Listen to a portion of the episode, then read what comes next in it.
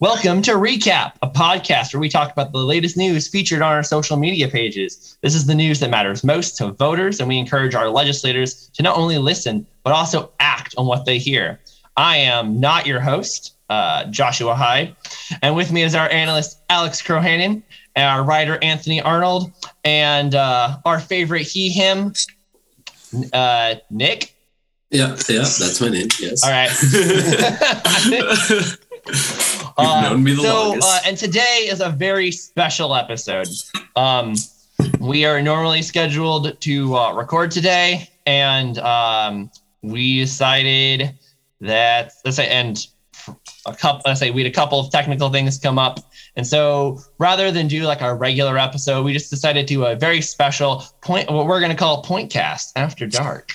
Yeah. Um, we're, we're just gonna take everybody in the studio, um, and uh, whoever else happens to like call in and join us, and we're just gonna just gonna talk talk about like whatever whatever's going on. Uh, it'll probably be politics related, and if it isn't, it will get there yeah. somehow.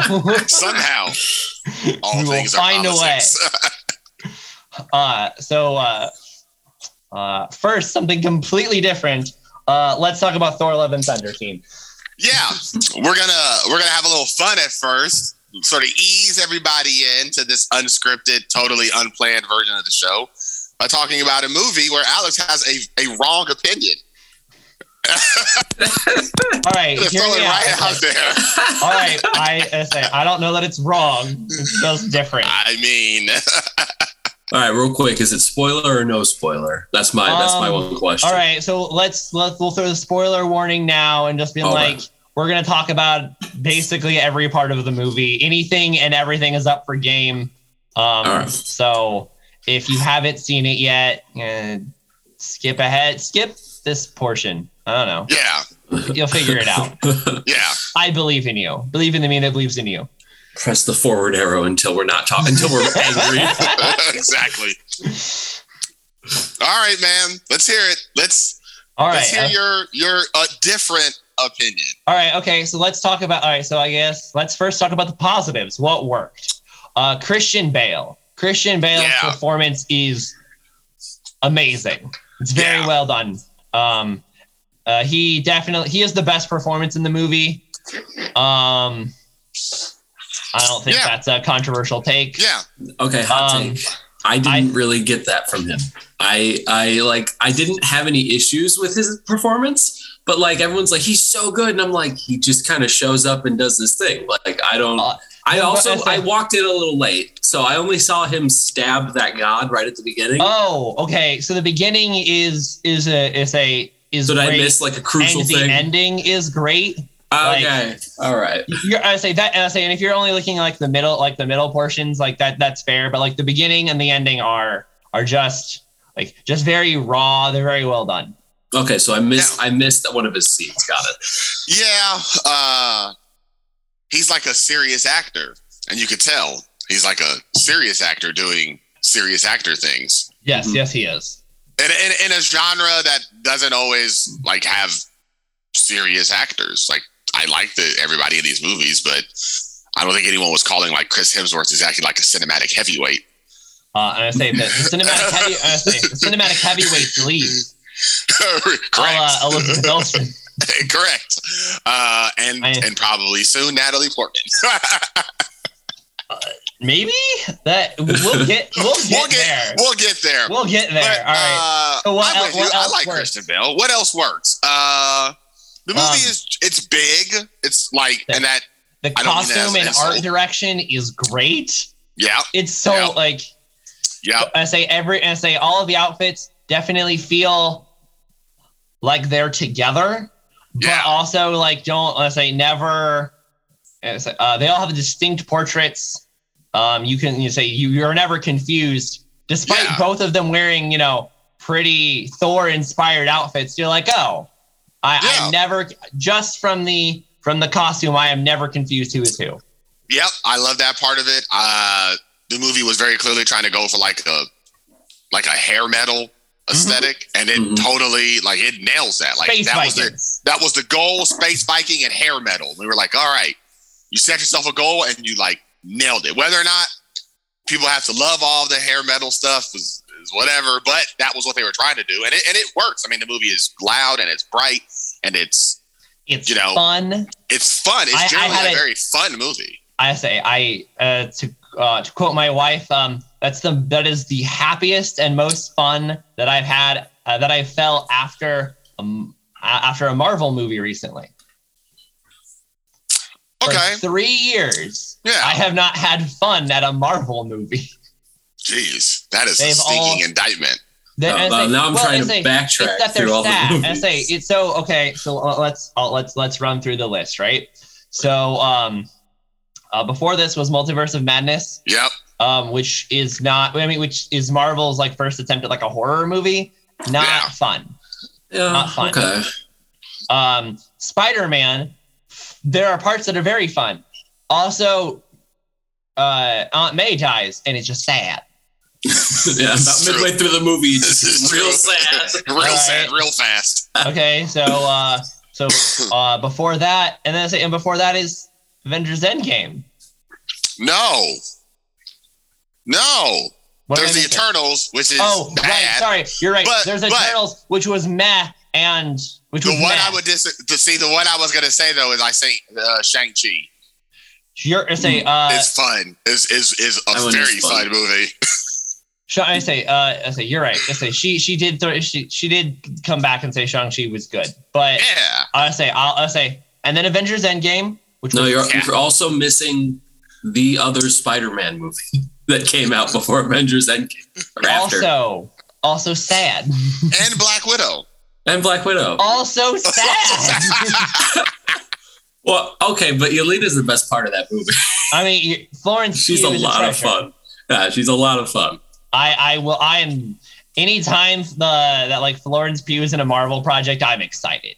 Look, I think your wife is probably right here. Like I'm being Yeah. mostly tongue in cheek. I think she's fine. This is a big fun. Just go there, pop some, eat some popcorn, throw it in your face, turn your brain off for like two hours and fifteen minutes, and just coast vibe. I would say no, no, no, it's like an hour and forty minutes.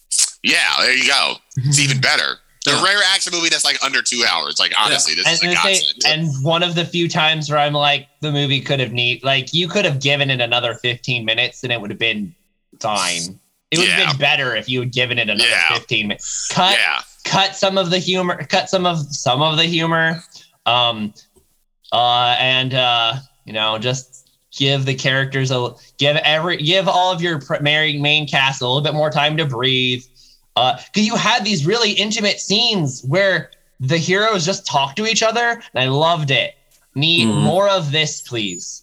I also really loved the scenes where the heroes hero like they save people. I Yeah. those scenes are important. Those scenes that don't happen anymore. But they happened in this we- movie. Uh, We got a Thor. We like, we got to see Thor. Both Thors just save people. That was nice. yeah.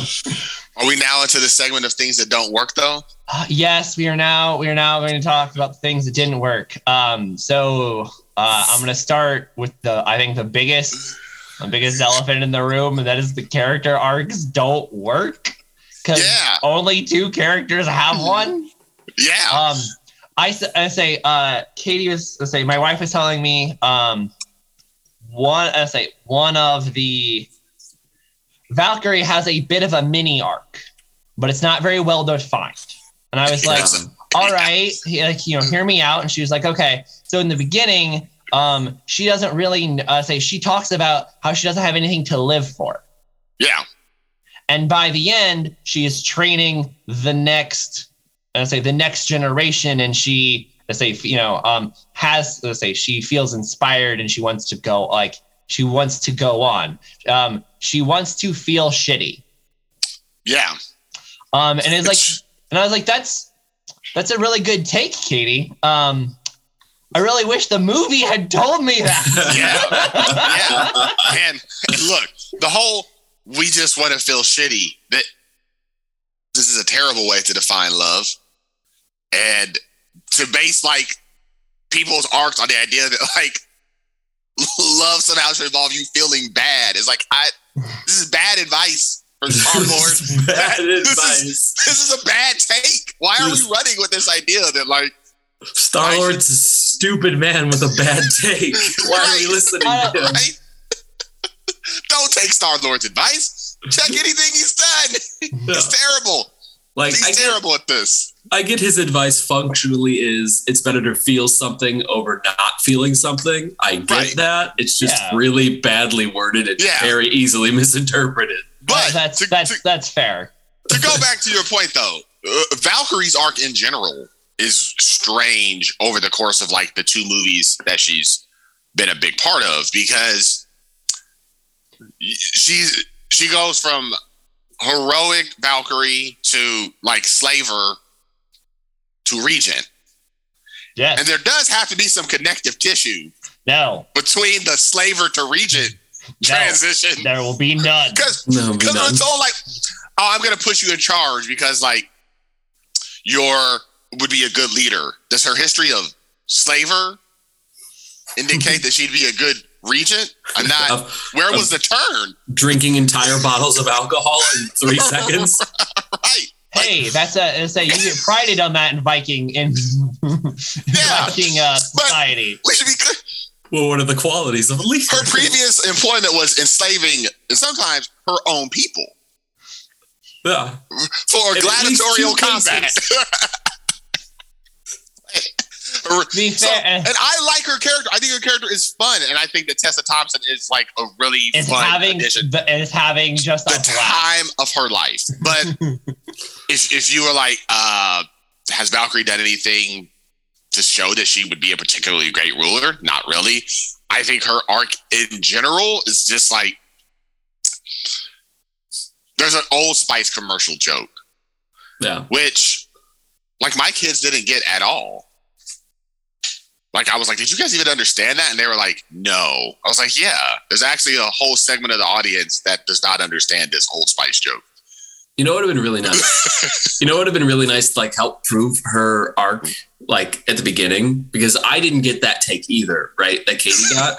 it would have been great if during those really obnoxious scenes where she's doing King stuff, like the Old Spice commercial, and then it cuts to the other thing, it cuts to the other thing. If her face slowly goes from a smile to like this really like upset, Oh yeah. frustrated, I, Yeah, one, like, again, I very agree, easy visual yes. detail Yeah. that expresses all the emotion you need to express. Yes. Uh, I say, um, I, I do think this movie does a better job of using Natalie Portman. She Mhm. feels much more like a character. That being said, the movie doesn't know who the main character is, and it's Yep. annoying.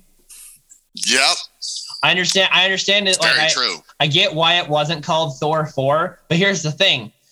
You didn't call it Thor 4. I assume the main character is Jane Foster. Well, Yeah. Thor Little four too many I. Thors. It, the main character is the Thors and Gorr. And you did and little did you know to the end that love is a child. No, Which, buddy, Nah. Well, we should never that no. we'll, we'll, Left we'll, get, No. we'll get there. We'll get we'll there. get we'll get there. But no, uh, you're you're you guys are both right. The character arcs arcs are are flat. I think Alex and I have some disagreement on Thor's arc. I basically hate. I I pretty much hate both where he starts and where he ends, I'm, and I hate. What was even Thor's arc? What was Thor's arc? Someone just Oh, so give me a I quick say, synopsis. so Thor. I say so. Thor's arc um is uh he is finally uh actually coping with the death of Loki. okay. Again, this isn't explicitly stated, but it's it's Yeah, it's, it's visual. It's through visual storytelling. yeah, The man has uh uh rest in peace Loki tattoos all over his back. yeah. Uh, he is a inclu- including the the Lo- the Loki the Thor one Loki helmet tramp stamp. It's just um, wonderful. It's Mhm. it's great. Um, so and I say so he's fine. I say and uh, so um, and I say and with that he's also uh, reminiscing on his uh, lost relationship with Jane, uh, which finally gets uh, retconned in this movie. Um, yeah. uh, and I say, and so he is feeling, I say, uh, he is feeling despondent. He is feeling alone. He's feeling alone. Um, and uh, that's that's where we've like, and that's where we find him. He's lost. He's lost. Uh, he lost Nat. Um, who was a he lost Cap. He lost Iron Man. Yes. His what? This is what- all let's true. Let's see. The, who they don't even be- they don't even say that. uh, you're you're not wrong. Um, But he you are- loses- uh, say we are led we are led to we are led to uh, say and to say again. It would have been really nice to have done a little bit more visual storytelling with this. And what if instead of just the Loki stuff, having and I say the let's say the Black Widow icon, the shield, and uh, and the arc reactor. So, and this is, I think, uh, this will be my top, my big like top level problem with Thor arc that I have. Uh, yeah. So the stuff you're talking about is all Yep. true, and is all very fundamental to Thor as a character in general. Because, and this is where I think they just they lose sight of the character completely.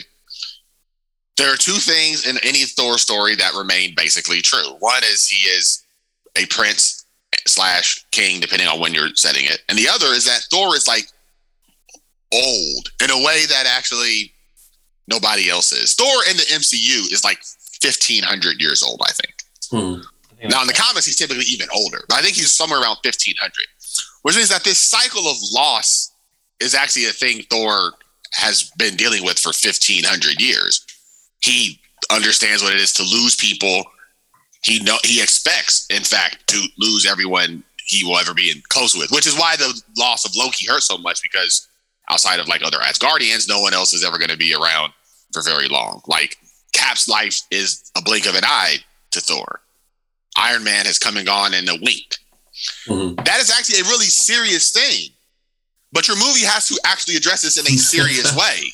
Yeah. You can't Uh, just joke away Thor of like, I have been dealing with the loss of humans who I have called friends for 1500 years. I have loved and lost many of you. And this is actually a really big deal. And you can't just like stamp tramp it away and slap a joke on it and say, like, all right, we're done here. Well, actually, Thor is dealing with like a depth of cosmic depression that no human on earth could ever possibly comprehend. Like, you know how many times I played this cycle out? How many times I have come to love one of you and then lost you before I even knew what had happened? Like, I went away on some cosmic adventure, came back, and all my friends were dead. What? Oh, yeah, that's right. You guys live like short, pathetic lifespans. Jesus. I was only gone a minute. I went down the block to get groceries and came back, and all my friends were dead. no. I went out to get cigarettes and then I came back and no one was here. no one was here. It happened again. Uh, this is a Um, really serious, profound thing, and you actually have to like address like Thor has been dealing with this for so so very long, um, and that requires the frankly in this case the director to like take the character seriously and not use him as a way to deliver punchlines for other characters. It just clicked to me how that like arc could have worked a lot better in exactly Right. the way that you said is that the reason he's trying to stop because like assumedly all the gods are sort of on their same Right. wavelength of we protect our people that's Right. it but the reason like they don't say which would have really worked that thor is going off and stopping this is because he's lost all these people Right. and all the people and Loki and the other gods who he's like, oh, I'm not going to lose them because they live as long as me, are Right. also starting to die. He goes, oh shit, Right. this is I a will big be deal. right. I will be actually alone if the gods die. Like Yeah. is- that is it. These are the only peers I will ever have, no matter how terrible and shitty they may be. Yeah, This is it this is it. And that would have been a really be good story. until the extinction of the universe if they're dead. Just I don't know.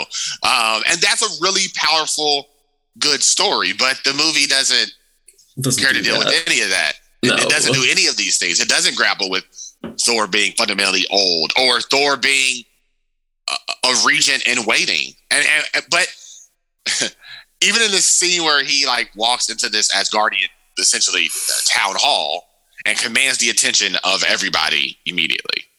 The movie is basically one, this like immediately undermines Valkyrie. Mhm. But it also like basically establishes like Thor is still king to them, and he always will be. Yes, because this is Thor's fundamental thing that he can never give away, even if he wants to give it away. You Mhm. want to give this away to Valkyrie, you cannot. The throne is yours. You are the Odinson, whether you Yeah. want it or not. It doesn't matter what you want, Thor. But the movie doesn't want to deal with Thor as a regent or a ruler. They don't want to position him as a king in waiting or as actually the king. Post Ragnarok, he is the king. You, and, and I thought that was such a great. I thought we had capped this part of his arc, right? The first Thor, Thor desperately wants to rule, but as his father says, "You're not ready, not yet." Like Mhm. he wants it, but you can't have it. In Thor 2, a questionable movie, he does learn about sort of the limits of his own power. You cannot save your mom. You could not prevent Jade from being hurt. There are things even you cannot do. You Thor could not save Ragnarok, then you could not save Loki. E- even with all your might, there's still things you can't do. Thor 3, by the time we get to the end of Ragnarok, Thor no longer wants to be king, but it has found him. Mm-hmm. Dims the brakes. Yeah. What does You're now Odin say? ready. You're now ready. Right. What does Odin say? I have one child who, who's ready for the throne and does not want Right. it, and the other one who wants it too much. Right. So now, by the end of Ragnarok, he's king. I- I- You're ready. It has found you. We then go through Endgame Infinity War, Endgame, Thor goes through this dark period. By the end of this, he comes back to realizing he is still worthy. All the things you have gone through have not made you unworthy of this. This is now the time to move into like Thor as he grows into a character, as he grows into like a, a regent. But the movie just tosses all that aside because they don't want to have him embrace any degree of responsibility. And then when the movie ends, they end with him on his own, once again running away from his his job. Like Valkyrie can never be king or queen while you exist. No. Like, anytime you go to New Asgard, they're like, I mean, there's the real king, Yeah, was right? Coming in on coming in on the Bifrost. that guy with the, with the beard and the hair. yeah, that guy with the hammer and the axe. So, Yeah. yeah. the But sorry, that was a long-winded like why I think Thor's arc sucks. I- the only the only um I the only irony of them kind of doing the same arc over and over and over is that North Norse mythology is inherently cyclical, so it kind of works on that level. But like at every yeah. other level, in So narrative that- so that's- detail and narrative like like making it feel good, no, it's it does not work. I say, and largely like that. That was that was gonna be my like my my counterpoint here was that like so Thor kind of pokes fun at uh Loki about this in Loki and Thor three and just been like.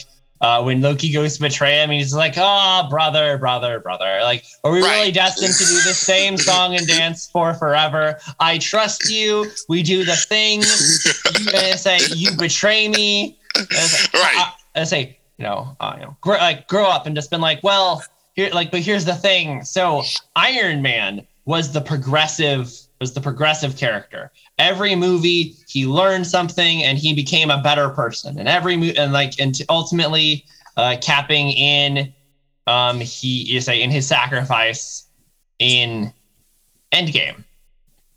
Cap was the flat character. Cap never changes. Yep. Uh, I will do the right thing and I will fight whoever I have to to like you know to do that. Yeah. Um, Thor is as like as like you said, Nick. He is the cyclical character. Like he, yes, yes, Thor. You and Loki are destined to do this same song and dance for forever. Everyone else Literally gets forever. to move, like everyone else gets to move on and uh, say and grow as people and do different things. And you, you do not. You get to. You are stuck in this time loop for forever. Well, and uh my, And that's- my my my last take on the Thor arc, Alex. Right after I told you they need to either like send Thor to a multiverse far, far away, or just never do another Thor movie again. As far as I'm concerned, because I think they are struggling. What do we do with a character who can functionally never die, but can also never be defeated? He can never die via natural means, and can essentially never be defeated by any real enemy, which is both, which is like true even in the comics. Like he will never die a natural death. He will mhm. never actually age, and he has no real. He has no peers. Thor is like actually peerless in both the MCU and the comics. He is essentially peerless, I with the exception of like very, very few like universal level threats. I will respond by, well, but Thor, at least in the say, at least in some of the comics, has the um, has the band to play off of, and be a real shame if you hired some some say some decent actors and then never used them and then Right. unceremoniously killed them off for no Oh, yeah. reason. Good thing they didn't do that. Good thing They, they didn't. they didn't do What? that. That'd have been No. silly. That'd be Oh. ridiculous. To no, they didn't. Are you suggesting they killed Jane? We're not. So They didn't. I would say, well, I say, No. well, we, we, well, I think he meant the Jane. Warriors We three. brought Sif back. We brought Sif Yeah. back Well, for a joke, I guess. for I two mean, minutes. a bad joke.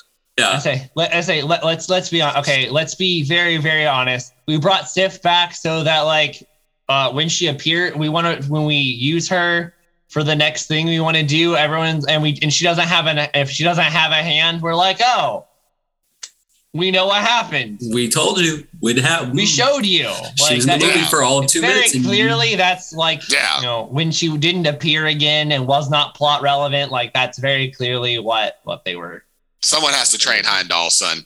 Yeah. Right. Apparently, Yep. this must be Sif. So yep someone has to train Axl so for for for me what uh, the, i thought their solution to the thor issue um, of this is a character that can't die you know he's too powerful blah blah blah was that at the end of the movie Gorr was going to die before he could make his wish. And that thor would go up and wish to ch- exchange his life for jane's life. And then natalie portman would be the new thor and her, her essential weakness going forward would be if she doesn't have the hammer for the whatever the comic book rule is 60 seconds i think she reverts back to jane and then now she's just a human there was a Right. there was a reason they cut this it was a good Yeah. decision um yeah i know i get why it didn't happen but so the way that the movie did end wasn't better uh Yeah. the way it ended for Natalie. I, uh, well, no, let's, let's say I'll, I'll get there in just a minute. I'll get there in just a minute. So I I say so. I agree with you, and I actually think that uh, this is where, um, yeah, we'll just we'll call her love for uh, lack of a better term, and not wanting to. s- Uh, um, i don't remember her name uh, we- I don't think she's. Is she given a name? no. I, no. So I say so. We'll call her love. Um. So I say, and so uh, I mean, we've talked about this before when, with the Mandalorian. It is, and I say, it is man plus child, Yes. can't and that'll wrong. be and like, and that's a fun dynamic. Like they already have a. That scene was very fun. They have a great dynamic. Mhm. Um. I would hope so. That's his real life daughter. Oh, I wasn't aware of that. Yeah. I did not Yeah. know. That's his- That's very funny. Yeah. Um. Well, they have a great dynamic. Mhm. um uh as the character like the like the you know the actors on screen i i would say but like the Yeah. characters like that scene was delightful Yeah. what is this uh it it is uh um pan flakes from earth i don't think i like pan flakes you do they're delicious Look, that conversation about that conversation about shoes is a verbatim conversation that all parents will have. uh You yes cannot wear those out the house. I'm going to. Oh my god. Fine. All right, you know fine. what? whatever We're gonna go to the park and your feet are gonna hurt. It's gonna be too bad. because you Yep. decided on this yep You Let's chose to wear flip flops out the house. I told you not to. They had a like, they have a like the characters just like they play off each other very Yeah. nicely uh and I say and i think it puts like it allows you to let thor be a supporting character and Mhm. that's probably where thor needs to be for a while um at, Yeah. I say at least until we uh and we'll talk about it now uh, well sorry i want to talk about Gorr first no i want to talk right. about Gorr Okay. because Gorr has the All right. best arc in the movie And you like how it ends. Because you and I had some disagreement, I think, on how his arc ends. Yes, yes, I do. I do. I do like. Yes, Um, uh, so everyone say you know, Anthony. Um, my favorite villains are the villains who are right. Yeah. Um, Yeah. I say uh so uh, sometimes comic books get it right and like Lex Luthor's are re- is like I say is a say like is a very smart person doing unreasonable things because um there's a little god walking the street and Yeah. what do I and, and what what do we do if he like yeah he's the paragon of truth just and truth justice in the American way um but what happens if like he's not for Yeah. like, just a minute Yeah. An injustice happens. Yeah. um right right so like so this is the this is the quintessential question that like lex luthor should Yeah. be thinking and i actually like and i really like when the character is driven by um uh i say i, I must accu- like i must accumulate i must accumulate all of the wealth in the world because i need all of the resources to fight superman yeah. like uh, why are you robbing the bank because i need the money to fight superman Like Superman is terrifying. Superman is terrifying, and uh, I, I, and someone has to fight him, and I am the Yeah. person best equipped to do it. Yeah. So you're gonna break a whole bunch of laws. What do your laws mean? It's, he, you don't. Alien God has to sit. Alien Who cares gods, about laws? What laws? Right. So okay. And and So, are I you think- on team Gorr Gorr, not- was right? So- sorry, say what? You don't think Gorr is right? No, Gorr is right. Okay. So go uh, say um so uh the beginning of the film you know clearly demonstrates uh Gorr is correct. Um like some go- say gods who are derelict in their duties should be killed. Yeah. Um uh Yeah. in fact I say I say mo- like most of the pantheon I say all of the gods present and I guess not all of them all most of the gods in Olympus should be slain. The world, the universe Yeah. is better if Yeah. they're not here. Yeah. I say, how do I know this? Because the movie told me. Yeah. Zeus makes his appearance and then says, "We're going to decide who, um, the winner for where the orgy is going to take place, Yeah. um, by who sacrificed the most human souls." Yeah. Excuse me. This is correct. Yes, the movie goes out of its way to demonstrate As that. a like, as uh, a hu- as a human who would be sacrificed. No, I, no, I'll I, I, I just kill you first. Damn, this is correct. Yes, and you're, and so then Oh. how? So I love say I love that Gorr is so Gorr is not wrong. Like because say Gorr's premise, some gods need to be slain, is not wrong. Yeah, Um, so where I say no, where he does, and I say, and I think the and, again I, we disagree about this, but the Yeah, movie does, I say the movie shows us that um he takes his he takes his campaign too far, and he just decides and he kills indiscriminately. Now we're also told that uh his the necro sword possesses the wielder. It corrupts Right. them and turn Right. and turns them into its one like into its puppet. Uh, you know, in the same way that like the One Ring corrupts its like it, its wielder. Um, correct. and so Gorr kind of loses his way, and he just kills indiscriminately. We um we let's say there are multiple planets sending out SOS signals, asking and say asking for help because their like their god has been slain. Um and say we can talk about well the god I say gods do good things and then they do not like and then they just uh I I, I say uh I said um like that the gods uh, put a lumps like put a uh, put a put a lump sum in the bank and then live off the interest for forever Yes, until correct. it's, until it is like until uh, it is inconvenient or uh, uh, you want me to do what? I can't be bothered with that. I'll find I'll ins- I'll inspire some new people in a month or two. It's fine. Um, yeah. Well, and I, and what I told you when we texted about this last night was the movie also starts. And Nick, you this is the part you would have seen. This is the part I miss. Yeah. Gorr is continuing to worship his god, as has as have all of Gorr's people. long past their god being actually useful.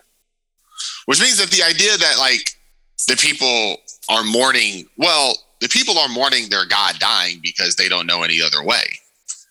This is how Gorr was.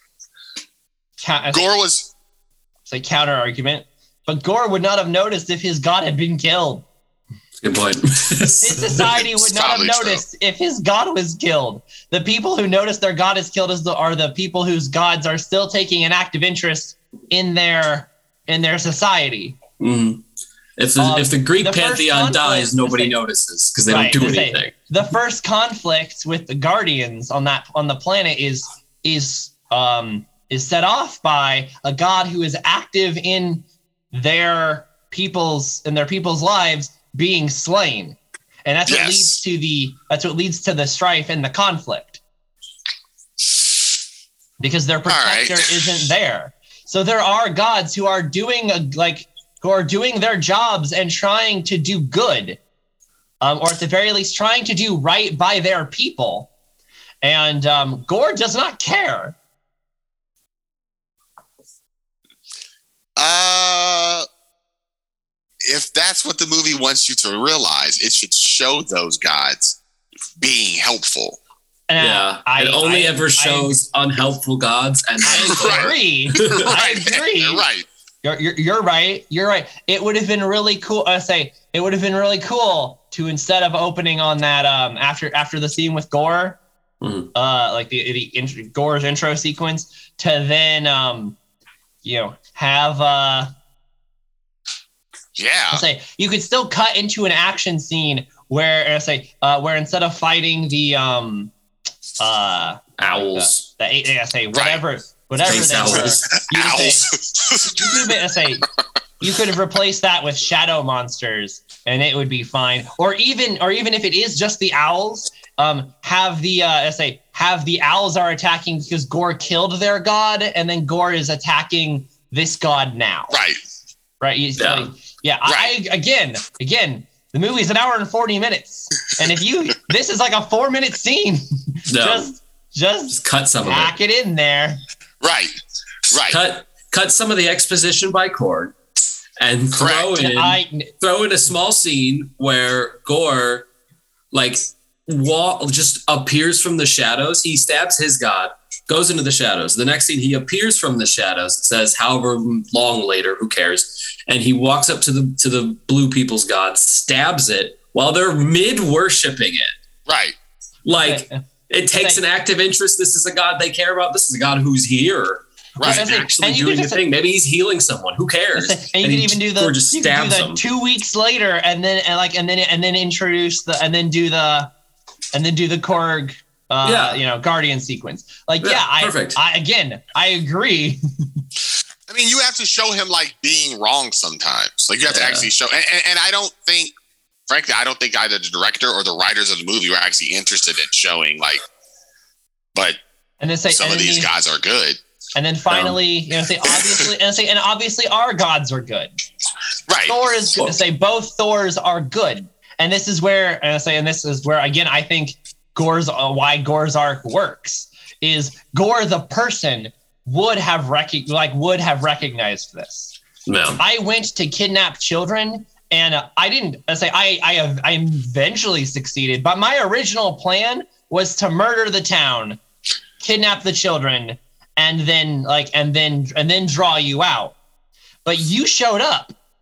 I didn't get to even- I didn't even get to massacre the town. You were already there. You were already But there. even, but even with the characterization of like our guys is good. I don't. This is where you get into like the problem of having these big, huge, interconnected universe because Thor is not like our only god. Like Loki was also one of our gods, and you go, mm, the annihilation of Loki before would not have been an altogether bad thing. The All Father himself was not, let's say, the most attentive of all fathers. True. Thor Oh, is the Thor- Hey, only. hey, Thor Right. had nine think- realms, and Earth is but one planet in nine realms. You know, Right. He's a busy guy. the guy. Oh no, he's just taking Odin naps, man. Uh, yeah, he's too busy sleeping Also that. for half a year. right. Um, I think the point uh, that they're trying to drive home, and this is something that I think happens more often than not in the Marvel like comics, is that Thor is really the only active god at all. He decides I'm going to protect humans because I like them, and nobody Basically. else, no one else is doing that. Right. Um, Hercules Which shows up, but I don't know how that works in comics. Which I think is actually like a really uh this is the point the movie tries, I think, in a very ham-handed way to make at the end, but it's a point that they really should have again devoted any more time to making, which is the thing that separates Thor from these other inattentive gods is like Thor has a personal attachment to his people no. Mhm. in a way that the other ones just don't. They're like fucking around in like their golden city, doing their like orgies. just doing their orgies, and Thor's like, but I'm like on the ground with my with my people, like I Yeah. live and walk among them all the time. Mhm. Then in a way you guys do not, and I think the message there is like, I, I think this would have been a better way for just Thor's arc to end. Is like, if I can change, they they can change. Gorr, they are not just. I, I was not too different from them. And all the time I lived, again, back to time. And all the time I have lived, I was not once very different from these other guys either. Mhm. I changed, and they can change too. You could even have some of the gods from Omni City or whatever it's called. Um, They be inspired. yeah, be inspired and show up and be like, "Yo, you like your people? You want to save us? As- like, yeah. show me Yeah. how to do As that. opposed to We'll fight." as with opposed to the army of children. yeah. Yeah. I like the army of children, but I, it's, say, it's weird. I, I say you, you could have say personally, you could have done both. yeah. Um, and it also would have it say it also would have made that scene from, uh, let's say what I'm gonna call it Olympus. Um, Yeah. let's say the scene for like that whole scene from Olympus like pay off. Yes. um, Mhm. rather than just set up Hercules to enter the MCU, which don't get me wrong, pretty excited about. But I mean, they have some Weird. fun. They have some fun times in the comics. oh yeah, The Achilles I- Thor I relationship is fun. oh yeah. Yeah. It's a good time. So, so I say so again. I, I'm excited about, but like yes, as a movie, you you really should have you really should have done that just to make also that would have been- Sorry, pay off. Um, It also would have so- been real Go quick. ahead, It also would have been a really good chance to have like whatever gods show up, give their powers to the kids, so you could do fun ways to use new gods. Yes. Uh-oh. Uh-oh. yes. All right. I want, to, I want to circle back to that one because that that that doesn't that didn't work.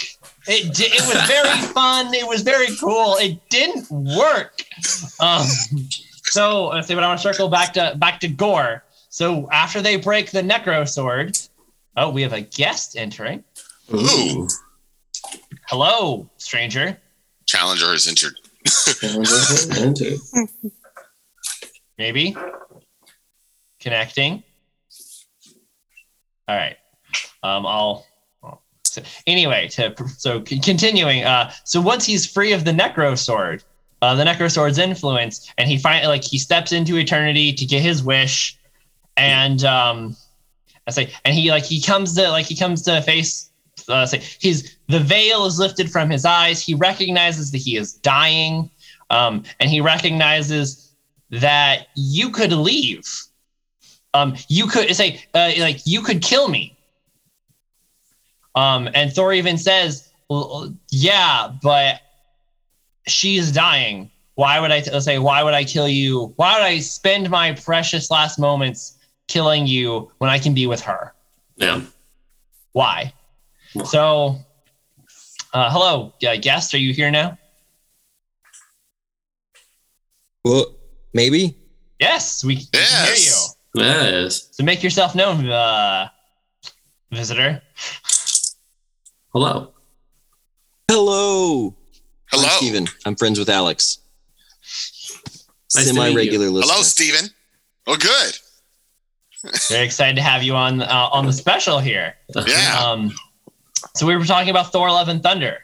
yes. We're we're we're. I know that we're you mo- don't really follow the MCU, but you know, We wanted to warm up with something easy, Some light. something light. Of course, of course. so I- uh, I I don't know. I mean, I stopped with the MCU after Endgame because it felt like that was a good place to stop. Mhm. Yeah. Mhm. That's fair. I don't think you're Otherwise, alone. it's just it's it, it just feels like it's going to keep going ad infinitum. You know, you know, like Yeah. it's golly gee, I hope so. It is. It is. Wow. It's never gonna stop. Ooh. I say this is what. Uh, uh, so- uh, I say well, and I say and may- maybe we've t- talked long enough about the movie. Um, uh, but I say, but like this is this is what like humans are like are supposed like should be doing. This is what we should be spending our time doing. Fucking art. The, M- the MCU, like, Thor's arc, is cyclical. Well, it, it ha- there are o- there are only nine stories, Anthony. Only nine. All right, Alex, give your rating. Give me a give me a All right, um, so Thor, anything out of okay, anything. Uh, Thor: Love and Thunder. Um, six out of ten. Six out of ten. And okay. I, I say I want to. I'll throw some caveats on here. I'm a very harsh film critic, Mhm. so I say uh, so like five is like five is my average score. Okay. All right. Five is the I was a- five is my- curious. So is you Five- my use that's how averages score. work. All right. Yeah. So Yeah, you're five using is my the full average score. 10 point scale. if you here. want to right I say um so a five say a five is a movie that i say that i watched Okay. once that i will probably never watch again and uh I say but like am satisfied with watch with watching it a six would be like a movie i am willing to rewatch Okay. um, okay. a one being a movie that i have watched and my life is worse Oh, was angry. Lord. Experienced I, s- having I saw it and was this. mad. And I was yes was and was mad. Um, so like, uh, just for like point of reference, Rise of Skywalker is a three. Okay. All right. I This That is is fair, though. far too generous. That's I way too very, generous. I was very, very the whole thing? angry. To which I will respond: This look, the cinematography. Say the sh- the cinematography is fine. The uh, the performances are good. The dialogue is decent by a star by Star Wars. Say, uh, say by Star Wars levels. Um. Uh. Probably true. I say, uh, I say the set pieces, like the set pieces, the action is good. Like it's What's it- a it's- one for you? What's Is there a comic one? book movie that's a one? It's like Comic- Justice League a one. Um, Oof. Batman No. vs Superman is this a one? No, no. Uh, I, I, I, no, I know it's not. I know. I said that on purpose because I've heard your Um, take on this movie. Uh, What about, what about Elektra, Alex? oh Elektra's God, a one, that's right? that's a one. That's got to be a one. If you say that's not a one, Alex, but I, Catwoman is a one. Catwoman is Oh. a one. All right. yeah, Ooh. Okay. Elektra's not a one. I say, Yeah, I say, look, look. Halle Berry. Hey, say Halle Berry in skin tight leather could not save that movie. This is fair. This is fair. Okay, so so that's a one. All right. Okay, so we're using a full ten point scale with Oh, five okay. being like, And just, just so we're clear, Elektra is a two. damn. Oh, okay. So it's something saved it for him. he didn't leave Did I don't know it. Jennifer- what it was. I think Ah. Jennifer. I think Jennifer Garner does a does a does a good performance in that movie. I think the uh, special effects were fine at the time. Um, Okay. All right. All right, Anthony. What's your take? Your score? For Uh, I gave it like a four. okay. Yeah, you, you would it never was- watch this movie again. Uh, no, I, I will not rewatch this movie. No, All right. Okay. no, I wasn't like actively upset that I saw it, but if you ask me like, will I watch it again? No, especially now that like there's no there's no cable television. I'm not gonna stumble across it on a rainy Sunday afternoon and be like, yeah, Mhm. screw it. Like, am I gonna seek this movie out on Disney Plus? No, I am No. not. I say, I, I, I say as a no. I, I say it gets a six and not a seven because you're right. I would never actively seek it out. But if it if, they, if it gets suggested to me and just been like, I actually like kind of want a good time. I want to look at the screaming Alex, ghost like- like again. Oh, What was? Sorry, Nick? Steven. Go ahead. Sorry, Steven. Go ahead. no, no, no. I was just saying it's one of those things where, like, if years from now your daughter is like, ah, "Let's watch all the MCU, Dad," it's not one you're gonna skip.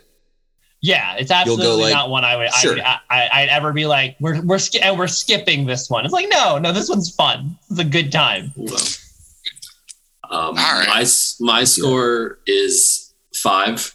Uh, I'll go right in between the both of you because the way I felt about it was essentially the same. It was I'm not going to seek this out. The only time I'm ever gonna get this is if I'm on a flight somewhere or I'm in a hospital and it's just on. That's the only way I'll watch this again. It's preferable to pain in the hospital. yeah. exactly. All right. All right. So that essay. So uh, all right. So yeah, but this is a but this is like this is what humans should be doing rather than say especially as we approach post scarcity rather than I don't know trying to like all of us have to come up with bullshit jobs to work so that we can live. That seems really Yeah. seems really dumb. Yeah. You're I mean, saying- totally. But at the All same time, there's some things that should go on ad infinitum, and there's some things that shouldn't. Like One Piece. One Piece can go on forever. Go, I'm happy go, with One go Piece going on home, go home, Steven. You're They gotta find the One Piece. clearly- They gotta find it. No, no, they don't. They do eventually. Look, look. It's no the friends you made along the way. Oh. Look, I'm a I'm a big Game of Thrones fan, and sorry, I'm a big a Song of Ice and Fire fan. And I think if you lay them out, I think a Song of Ice and Fire will be less pages than One Piece. And you know what? That makes sense because I'm gonna hot take, real hot take. I think Oda Sensei is a better writer than George R. R. Martin because guess who's never written himself into a corner ever?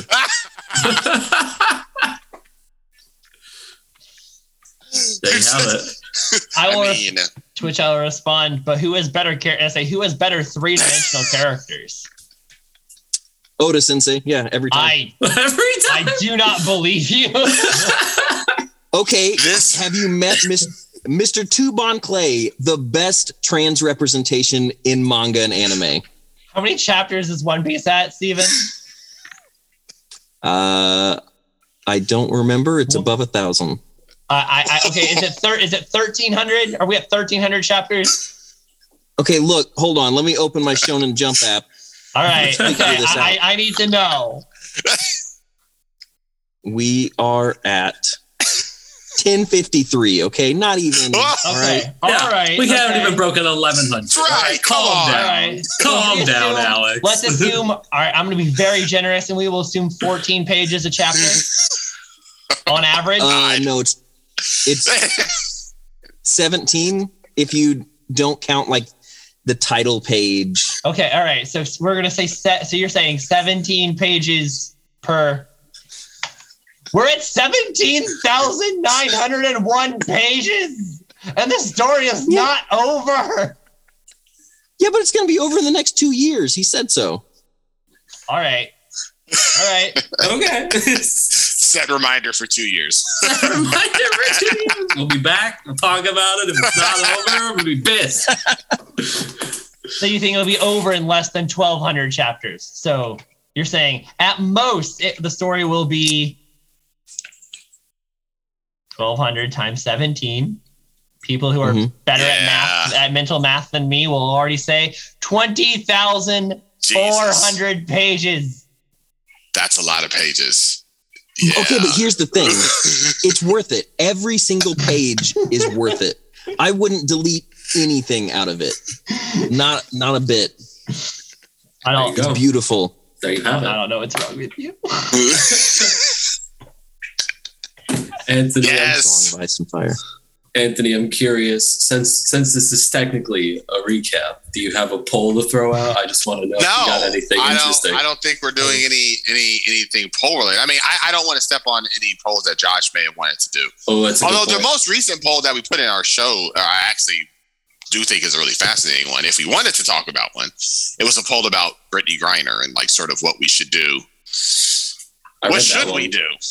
Uh, Yeah, because I originally posed a question in our chat, but uh, um, we could. I mean, uh, it's it's a recap. I mean, we could do a Yeah. or we could just pose a weird question that's Yeah. politically. I mean. I think that's an interesting question, just because. Um, well, I, there's always the like, we should be doing everything possible, right? Mhm. That's sort of the big thing you hear up top. We should do everything possible to to to, to get her out. But the the problem here is like, your first option is like you, you just send in like the seals, That that's like that's that's the default option, right? You can Yeah. send in the seals to like bust around. You go, well, that's not possible in this case. Well, now you're negotiating. There's only Yeah. like two options: it's either the military or negotiations. Mhm. Typically, we just do prisoner swaps. That's like the standard default thing we do. It just so happens, though, that Russia is in a war of uh, hostility and aggression on which we are on the opposite side, and the prisoner who they are likely to want released will aid their war effort. Uh, That is the very direct. That is the direct problem. What they are asking for is aid in their current war effort. And so the question becomes: Should you trade Brittney Griner for something that will aid Russia's war effort?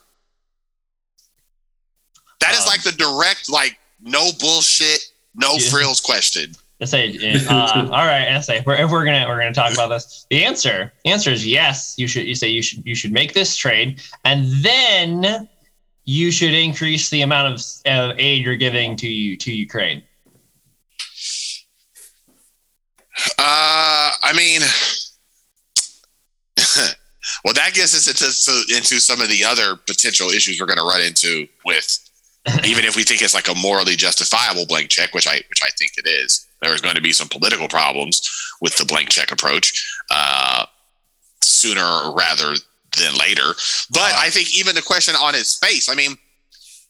Is there a limit to something Russia can like? If Russia asked for relief from economic sanctions in exchange for Brittney Griner, Uh, nah, uh, I want I say I want a billion dollars. Yeah, but I think there has to be something in which I think a reasonable person would say we should not trade that.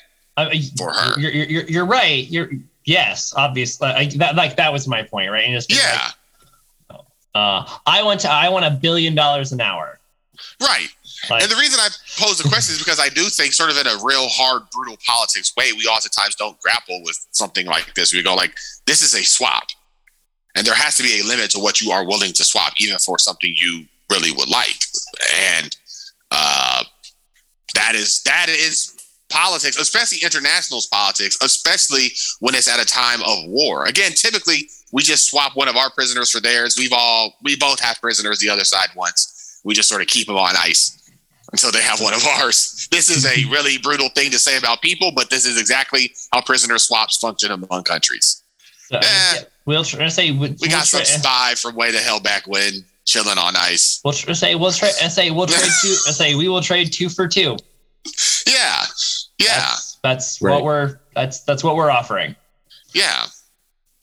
And I mean, and, and you know, again, any any you know, I think the one person said they want someone who's I think like the merchant of death, like one of their, and you know, they they want propaganda victories. They want someone who they can bring home and say, like, look what we were able to extract from the U.S. They gave us a valuable war criminal in exchange for a basketball player. Is that brutal sounding? Yeah, but that's how they're going to say it. I mean, That's yeah. what they're going to. I mean, that's going to be their spin. And like, do you and want like- to enable their propaganda machine to spin like that? Uh, And I, I say to I say, and in a world that makes sense, a world that makes sense, the the U.S. like the U.S. let's say, um, Russia would spin it like that, yeah. and the SA and the SA and the U.S. and Europe would, would, would spin would spin. Let's say, look like look at the say look at this barbaric government. Yep. we and say uh, we asked I say we asked uh, for like for the like for this uh, for this person who isn't important like uh, isn't an important asset to the war isn't an important asset to um you know so to like to some merchant of death Yep. but like but is is say but is this but is one of our citizens and is uh, and like and is uh someone who is important to us uh, like as a culture Well, It's- yeah. it's a moral is a moral win. Take those. I mean, yes, that is how you would have to battle against this sort of stuff. Um, but then the other part of the poll question was like, if U.S. citizens break laws in other countries, like, should we? And this one is, you know, this one gets us into some tricky territory because What? we may disagree with category, we may disagree with uh, laws in other countries, but that doesn't invalidate those countries' rights to enforce their laws. Mhm. This is a tricky space. so uh this is the uh I uh, I, I how I say I say I was lurking on our conservative. Our Oh, slash no. conservative. Uh, which why? I do not I do not recommend. Oh man. Do do not do not there be there there be stupid here. Do not um and uh someone said say uh blanking on um who is the who is the free state of jones um abolitionist Talking about the guy Matthew McConaughey played. Yeah um do you re- say who's it based on now? Uh, it's, a, it's, a, it's a particular ab- yeah, that I don't know. newton knight All right. said uh, Newton Knight was uh, someone posted Newton Wright was right to kill slave slaveholders, and the other person responded, "No, murder was illegal. Slavery wasn't against the law." And it's like because law determines morality.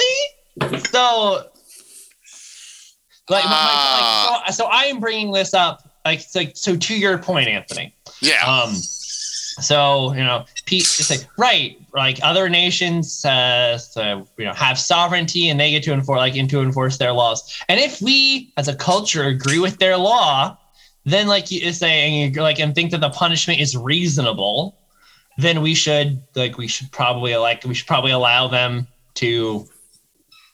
We should like allow the justice system to handle it. In instances where we we as a nation don't agree with that, like don't agree with their law, we don't think the penalty is just, then we should use we should develop mechanisms like say an international court or or some type of international body to help uh like resolve international disputes. Yeah. Um, hmm. That becomes, I think that's basically okay when it's sort of these big, huge, like human rights issues. I think that Sure. tracks pretty well. But like, drug use is not such an issue. Um define drug use, please. I think most people would say like a country has the right to set their own drug laws. Um We're not talking like a like a drug that even in the US there's not like 100% acceptance that it should be legal. We have not yet arrived at that position here. You can get locked up for what she is doing in this country. What she has been accused of doing, you can be locked up for that in the US. yeah. And it is Yeah. it is a strange thing to dictate to another country that they should not imprison someone for a thing you might currently imprison them for. Which was to, yes, but so- so if you had to choose, Anthony, a Russian Yeah. prison or the U.S. or a U.S. prison, where would you want to spend your spend your? uh Like, Your there's no doubt about which one is preferable here, but I, I mean, the I, thing she is accused of is illegal in parts of this country. So it it appears we are just mad that they are locking up a U.S. citizen. what what's the case? I mean, I think the re- the other issue is I don't think we tr- we don't try. Sorry, we obviously don't trust them, so we don't trust their case either. Correct. Th- This was retaliation. You made something up. What uh, that is very likely. Yes, I say, or I Uh, say, or if you, or or at least a possible. That is a distinct possibility. right, or say, or if you didn't Yeah. make like, or if you didn't make it up, um, you're certain like you're you're trumping up the Yep, the charge. you're playing up how serious it is. Right. Yep. Yeah. Which Do I believe, uh, do I believe like do I think Griner was over there, uh, you know, making a fuss? No, no, not really. no. Was she was she hurting anybody? No. Did you find marijuana on her or in her, or like, or in the place that she was at? I would believe that. I can Yeah. see that. I think it's especially likely given that uh, she is tra- she is traveling from a country and is from a country where it is legal where she lives, I believe. And I think it's entirely reasonable that it was just a total slip of the mind. Like, oh shit, I'm used. I, I got kind of used to being able to carry this around, and forgot Yeah. that I was maybe in a place where I cannot carry this around. Uh, and then they played it up for you know political reasons. Yep. Uh, but that doesn't invalidate it. Um, pure. Yes.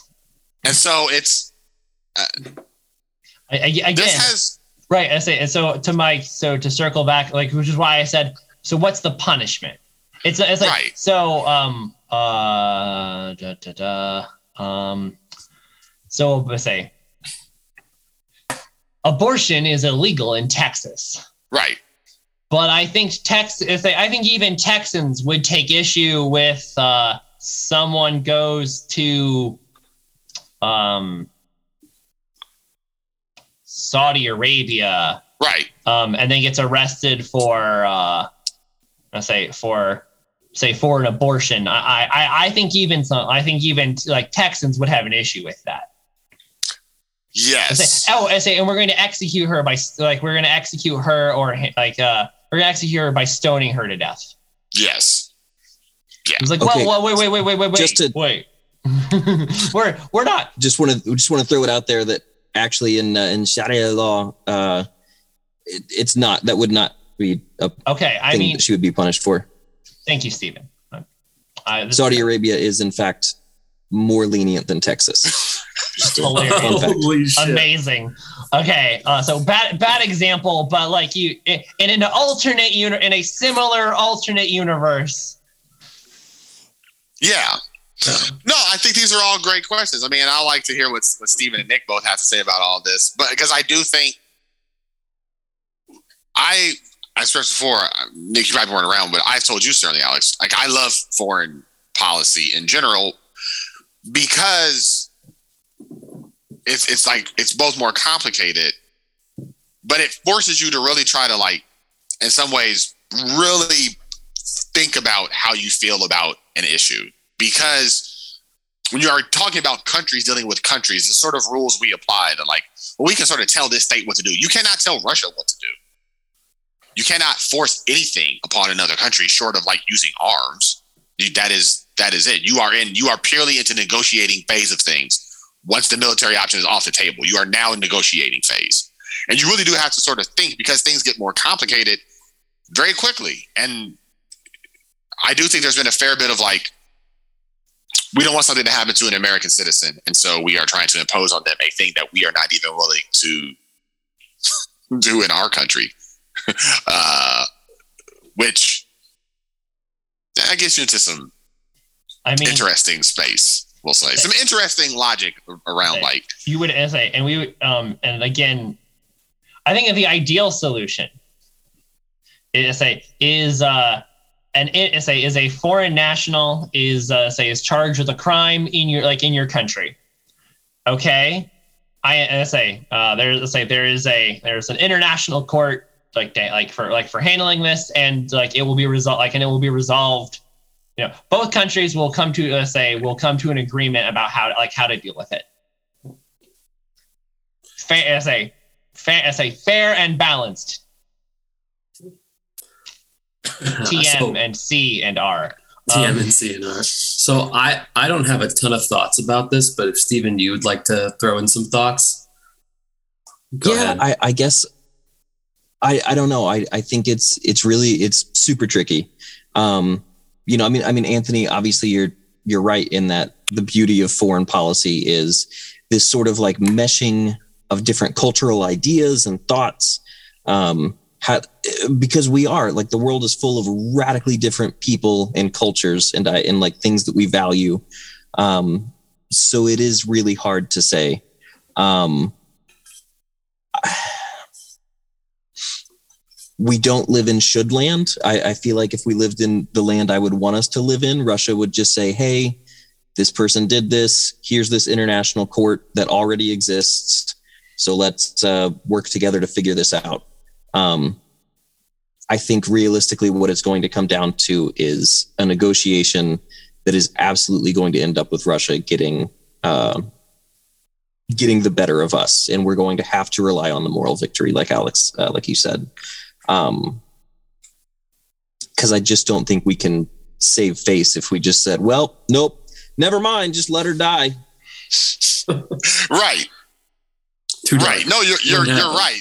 That's that's the one that's like not an option. You're right. Letting her rot in a Russian prison is not an option. Yeah.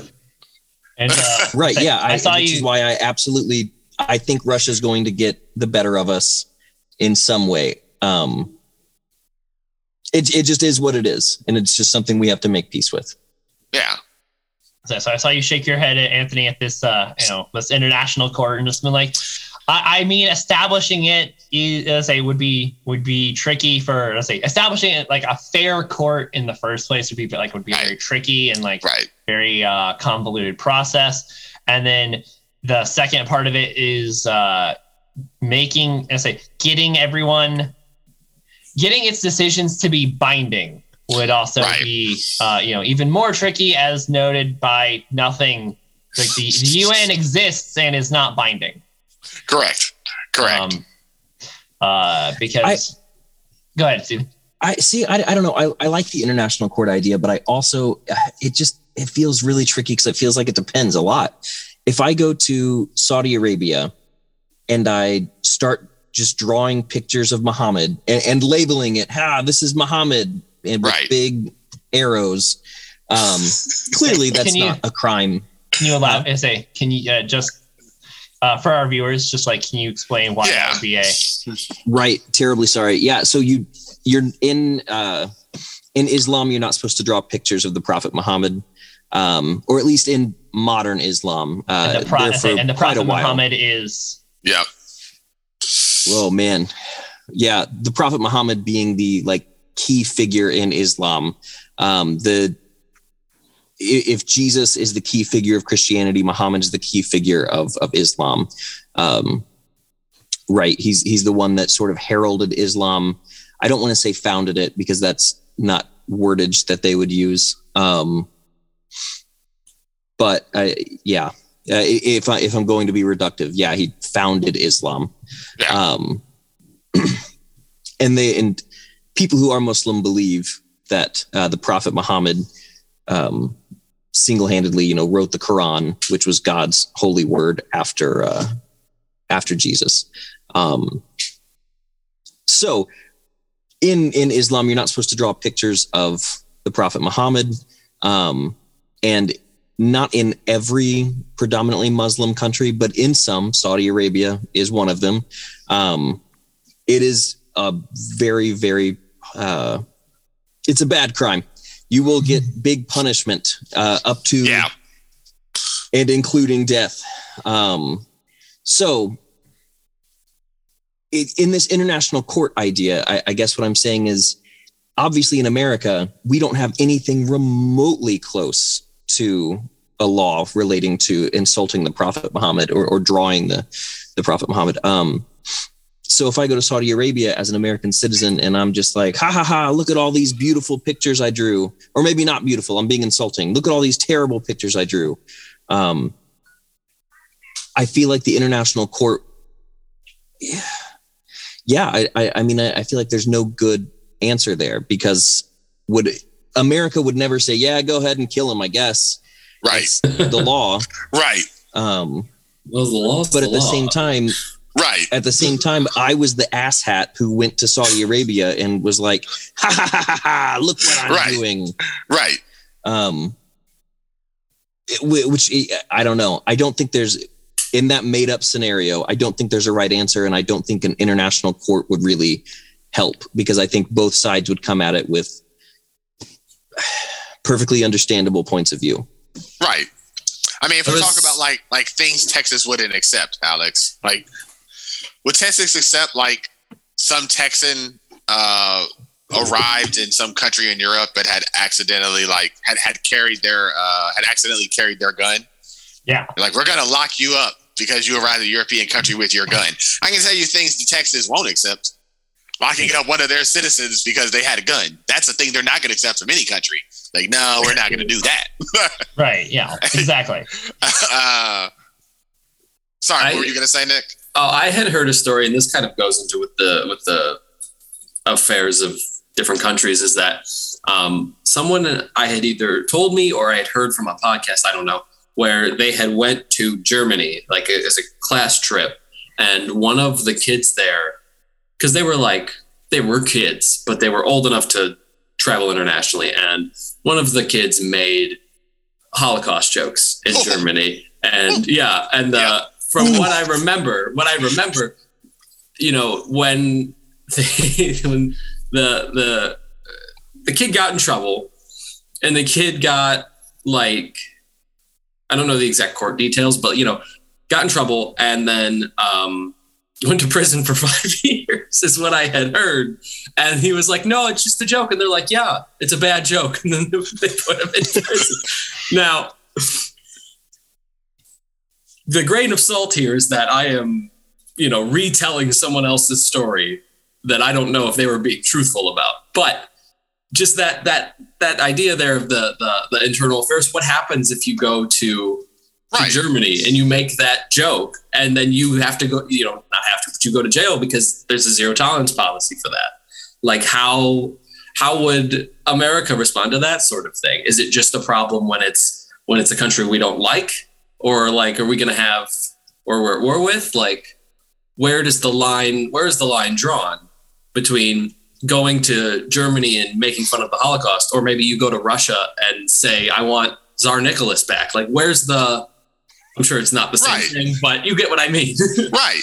No, absolutely. Uh, because countries have specific histories and specific cultures, they have country specific laws. Mhm. And there is no getting around that. Like, unless you move to some unitary government, unitary monoculture world, there is no getting around any of this. We talked a lot about this. I remember when the Olympics were around last. I think, remember, we, we talked about mm-hmm. this some because we were just talking about like marijuana and Olympic use. And one of the things I had pointed out was that one of the challenges was that there are countries that are both members and there are countries that host that have their own specific marijuana laws. Like Japan has very strict marijuana laws. Telling the Olympic athletes that they would be allowed to smoke weed in Japan would really just involve you running over Japan. Like, well, the Olympic Right. Village does not have to abide by the laws of Japan. Well, that just doesn't yeah. really make any sense. Oh, well, what do these Olympic athletes just murder somebody? Yeah, well, they don't have to abide by your laws. Right. Uh, right. It involves you running over a bunch of countries that don't actually have to agree with you. Uh, and so this is a struggle of, of just international legal issues, which is really where Brittney Griner is. It's an international legal problem.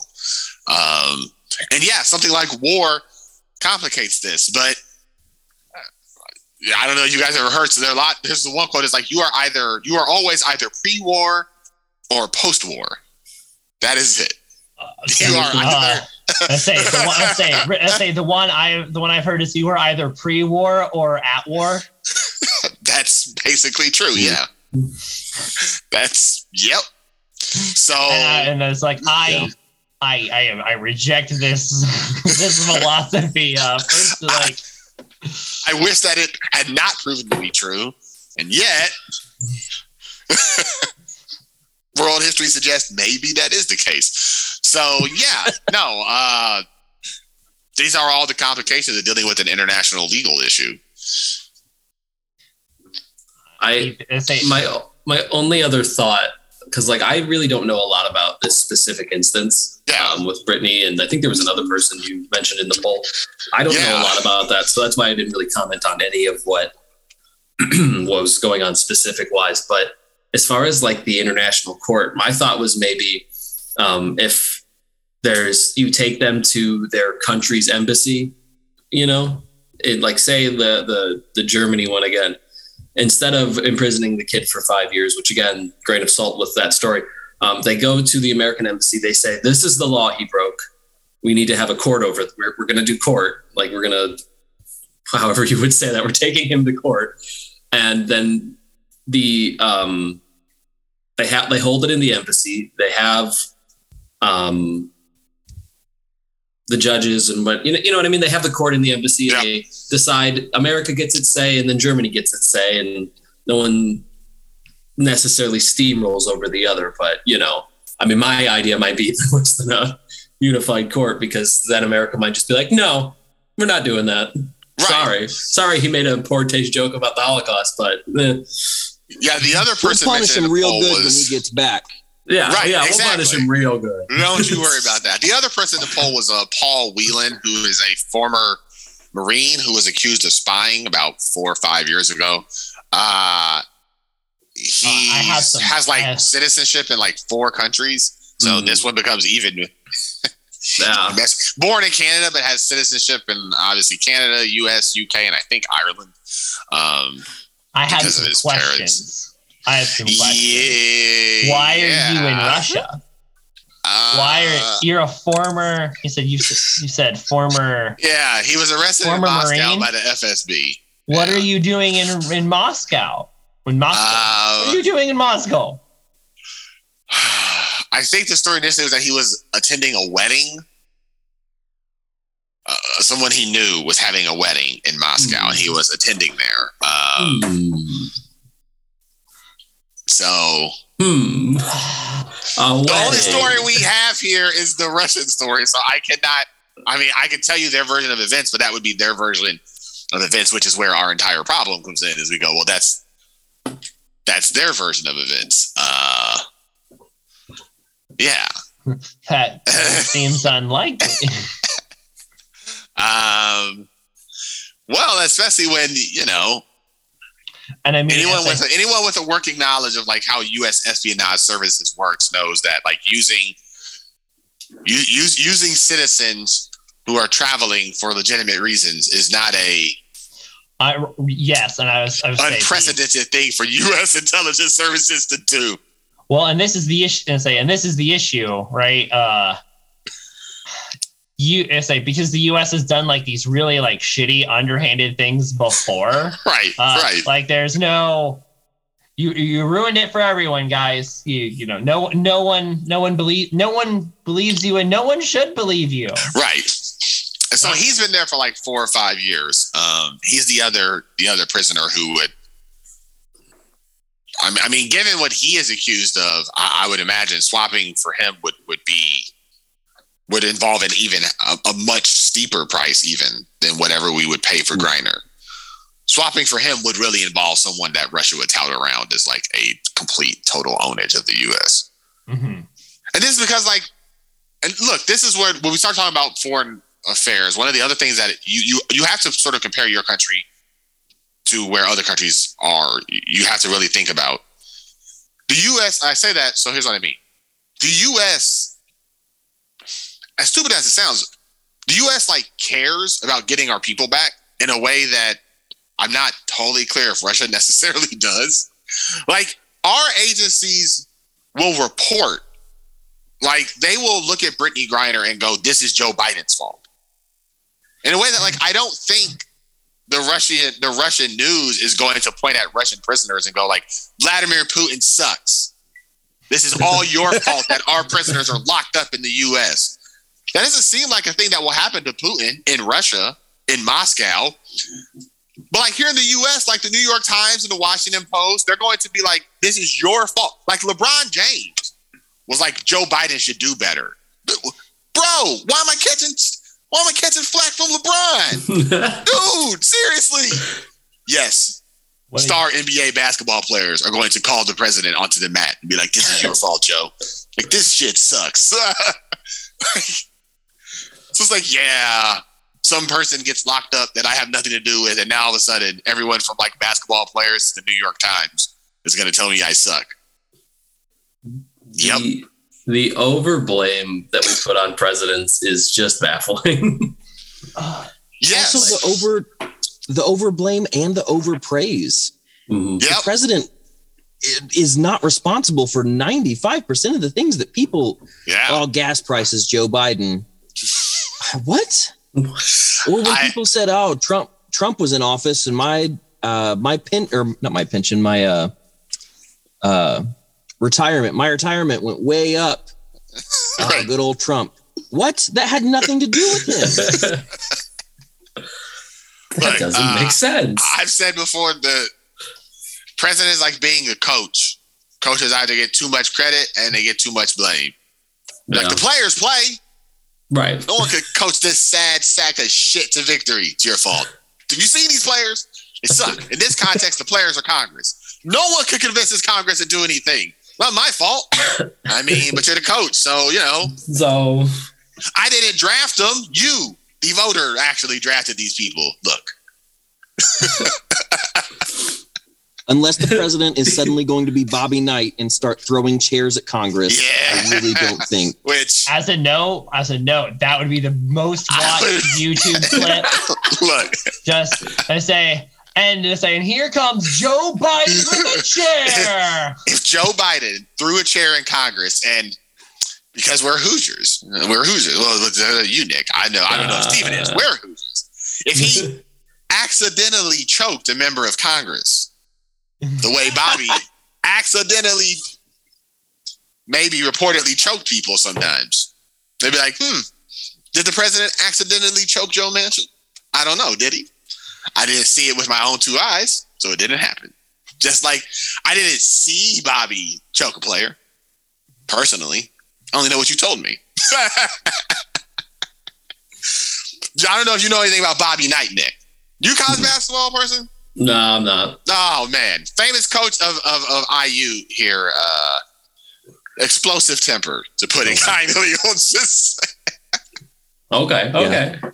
Once threw a chair to a lady who had requested a chair at like courtside. He like picked up a chair, like threw it and slid it all the way across the court. It was like, what are you doing, Bobby? It's the middle of the game. You can't throw chairs, and yet there he goes. Bobby threw chairs. Uh, but to go back to the point, no, you guys are both right here. Um, the president takes too much blame. The president gets too much credit.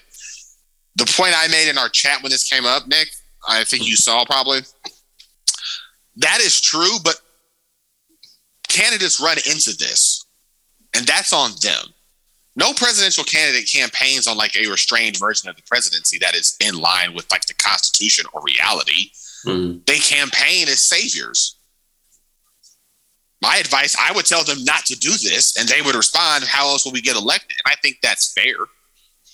I don't Yeah. think, The only way they could do that is if everybody like started doing that. Like every candidate was just like all together just decided, all right, we'll play it As a- fair. as a no. That doesn't- Right. As, as a no, you know, what you could do. You could you could just uh say what I say what if uh I say what if um campaign say campaign promises are under oath. Ooh. Ooh. Then they'll just lie under They're oath. I don't legally know bi- they're legally binding, legally Yeah. enforceable. I would say if I am president, I will do this thing. All right. You better say in a court of law, you better you have to you better keep the receipts. And then you like quickly, I show you pro- like proof positive, pr- show that you didn't do the thing. they would show that you immediately did the go, Well, in this context, I was not speaking as a candidate. I was merely speaking as a citizen who is not bound by Um, those laws. that's This is uh, I say it say um, that's to say is that what your campaign team said? yes, they would set up their legal documents such.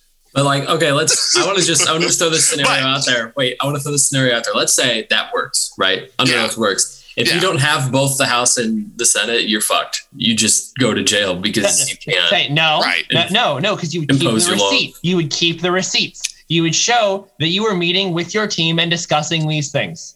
That you were discussing I mean- strategy. That you say you you say that you spent money on doing studies. That you that you did the thing. You did to I mean, the best I- of your ability the thing. I mean, all jokes aside, though, I do think, Alex, I think your suggestion is like as as intense and crazy as that may seem to people. I think it is an attempt to like tackle this very actually pressing problem we have, which is that presidents completely overpromise.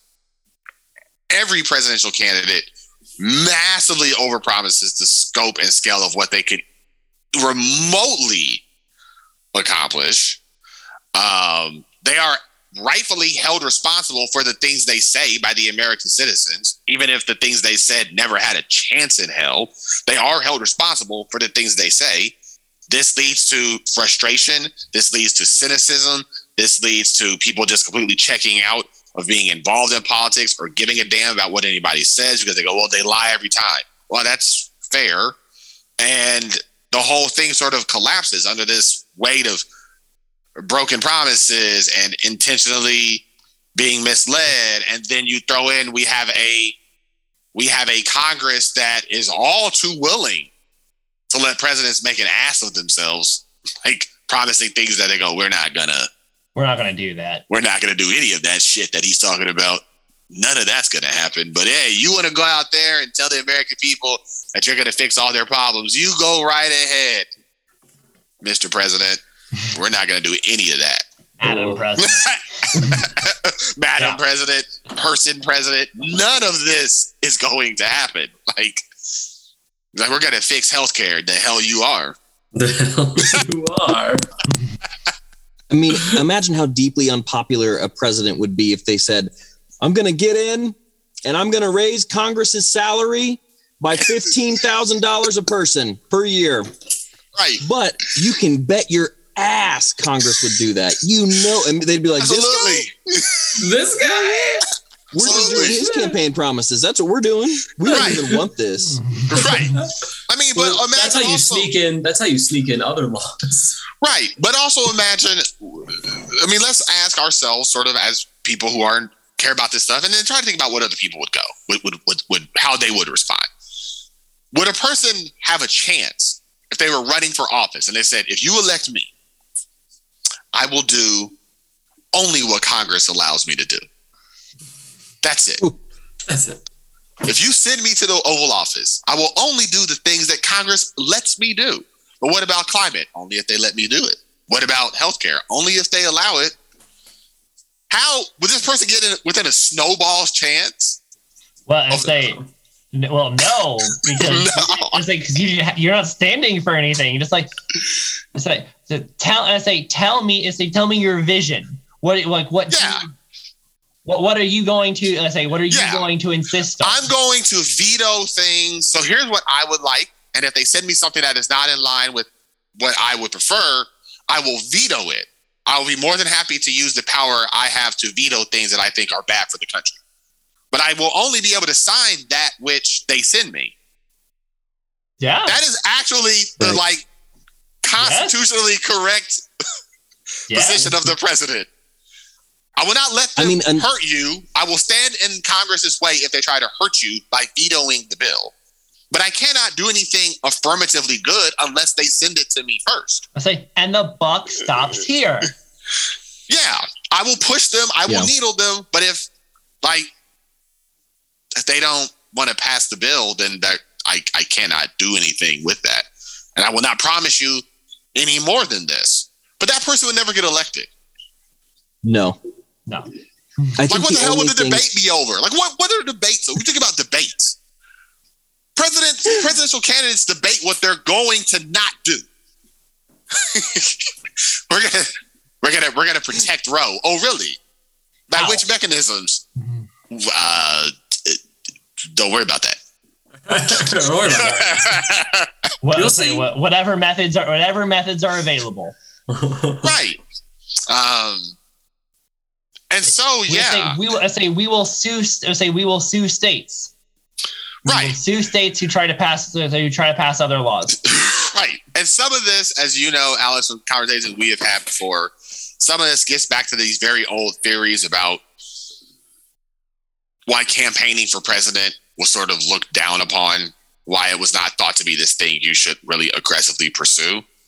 It was sort of both this personal thing that like the president shouldn't be someone who personally tries to seek all this glory, but there is also a like more in line constitutional point, which is like the president is going to end up promising things that the president cannot possibly deliver.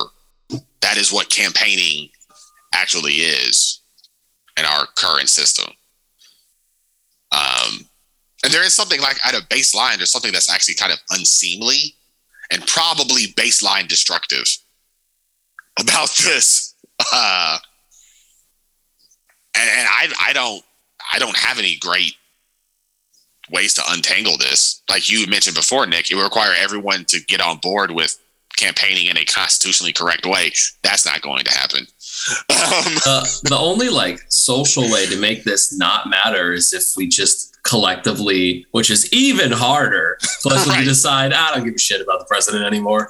Right. Like, and I think most people are kind of on that wavelength. But the problem is, it's it's like, God, what's the what's the the the Hollywood thing where they get trophies?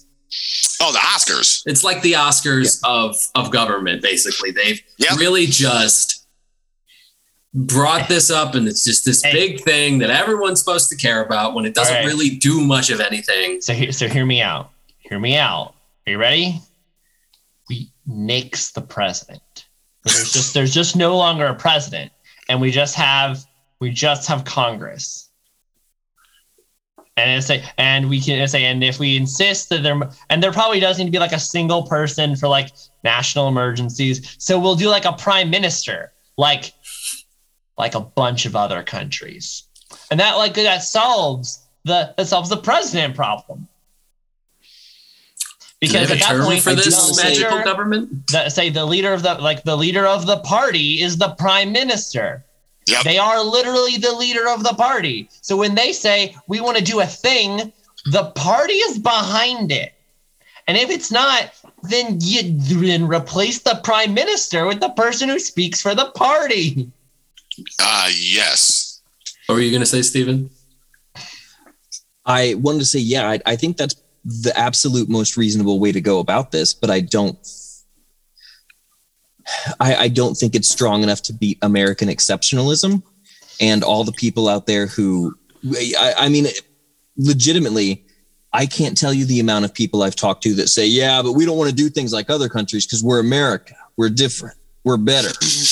And I, I, I don't know. I, I- say that in, in jest, but at the same time, I mean, I people really do believe that, and I feel like the second you try to introduce a European or Japanese system, it's just absolutely not. Um, and side note, when you said nix the president at first, I did not understand you meant N-I-X. I thought you meant Nick as in the person who is Oh. right here with us. And I, I was like, I mean, I just met him, but like, okay, All right. sure. What if Yeah. what if that's how I got to be president? You just told people I as president. and Everyone's just like, yeah, all right, sure.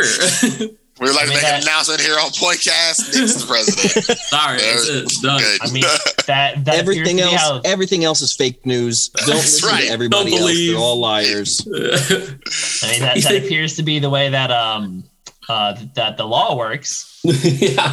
it is now. If you say it, can say. if you just say it enough times, eventually the lie becomes the truth. Yeah.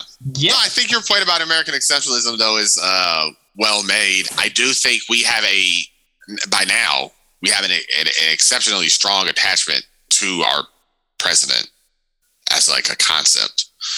Um, Right. And we would see anything else as a step down, even if it was a step that would allow the system to maybe function a little better. Right. Okay, so? Okay, so let's put in a uniquely American spin on like let's come up Yeah. with a uniquely American spin on the prime minister. Yeah. Yeah.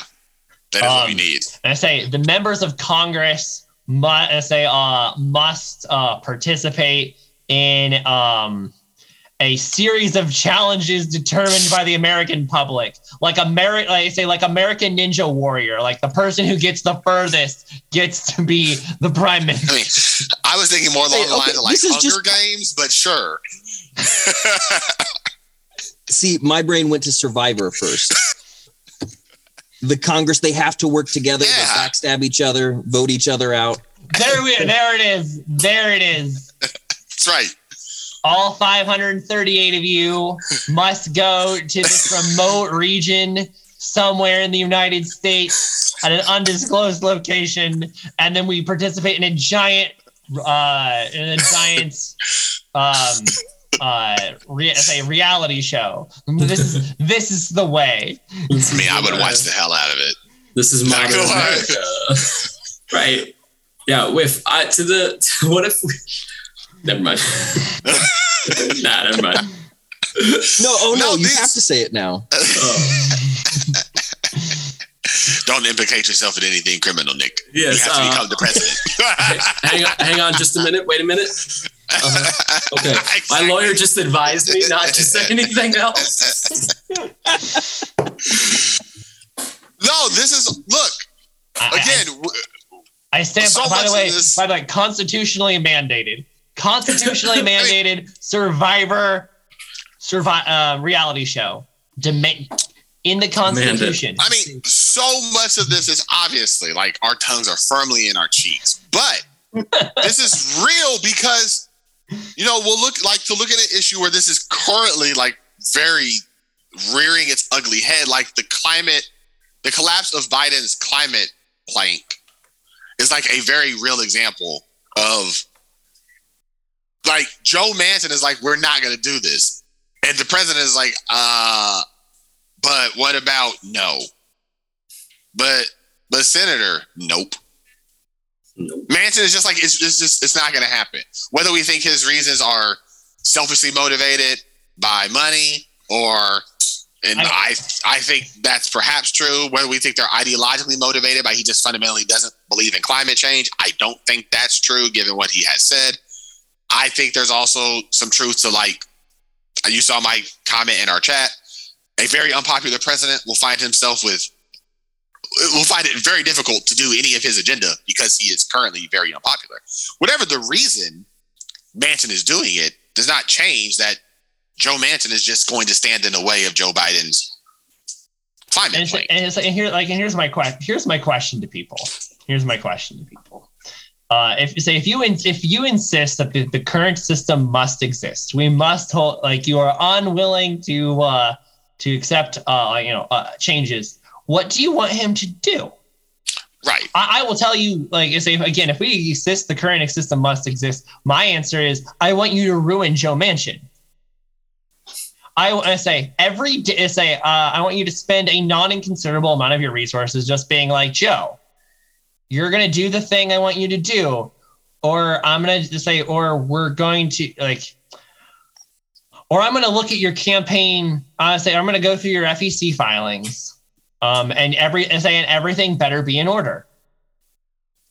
And say, Yeah. uh, I say, I'm gonna say, I'm gonna go through your, I say, I'm gonna go through your family's, uh, say, ta- uh, tax returns, and everything better be in order. I will. Yeah. Put, I'm gonna weaponize the IRS on you. I'm gonna Yeah. weaponize every agency on you, and uh, everything better, and I say, and the press, and Right. everything better be in order. And if one thing isn't, it's coming down, Joe. It's all coming down. Yeah. And if No, I mean- I say, and if we don't like that, then what else? Like, what else do you want him to do? Right, right. Because as you and I have talked about, there are very few sort of direct paths here. You could, uh, if we think that climate change is an issue for which the Democrats should abolish the filibuster and just pass it with 50, that means you need to probably win at least five to six more seats in the Senate because Manchin won't abolish filibuster. And Sinema has said she won't. You should probably count on losing a couple other. You're going to need we'll say 55 Democrat senators because you're gonna you're gonna lose a few in the attempt to abolish the filibuster. You need 50 to abolish it, plus another 50 to pass your climate legislation. So you're gonna need to win at least five more Senate seats, in addition to holding on to the House and the presidency. If we don't think you can abolish the filibuster for climate change, well, you're gonna need like 10 more now because now you need 60 instead of 50. You're gonna need 60. So you're gonna need, like that's the actual direct like this is the boring ass problem is it, unless you plan on again doing it via presidential fiat, which you can't do, you're going to need somewhere between five to ten, maybe a dozen more Democrat senators, which uh, that is not anything that is particularly likely given what's probably coming in the fall and in perhaps 2024. Um, so to Alex's point, what would you like Biden to do? if the system we have here must exist, how would you like the president to do climate change legislation? I mean, because I've seen people on my Facebook who are very mad at at like Biden should do something, and I and all their comments, I'm like, what do you think he should do? Like, what exactly? Like, we all went to like high school, we all did government. You know how, and we all know how the system works. I don't. I don't think we do. maybe, maybe we don't. Well, I'm gonna say, and this is saying this was. Uh, I'm happy you mentioned that, Nick. So this is something uh, um, I've a belief that I've held like held for a while, and like like after talking with people, like has only further cemented this uh, this belief. It's been like, so what is so what does being the boss mean? When you say when people talk about, you know, I want to be the boss like what, what like I want to be my own boss. Like what does that mean? Right. Like for a lot of people, like being the boss means being able to tell other people what to do, and it means not being able to be, and being means being able to be not told what to do. Yep. So we think of the president as like the boss of the country.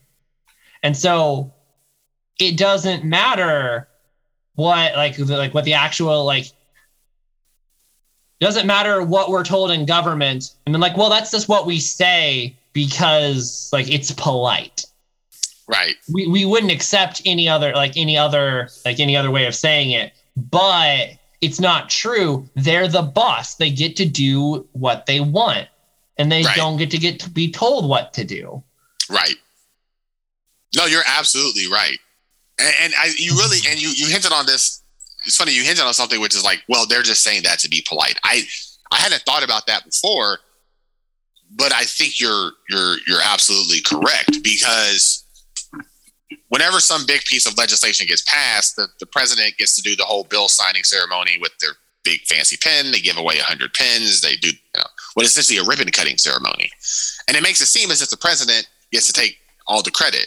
But you go, well, how did that legislation end up there? Well, really, it ended up there because of like hundreds of hours of negotiation between congressional members of Congress and their staffs, who stayed up till like four in the morning, writing a boring bill with like 800 pages of legislation. The president was not involved with much of any of that. The president's staff may have been involved with it on some level, but uh, the president just shows up at the end and signs the thing and then gets to take all the credit for signing the thing.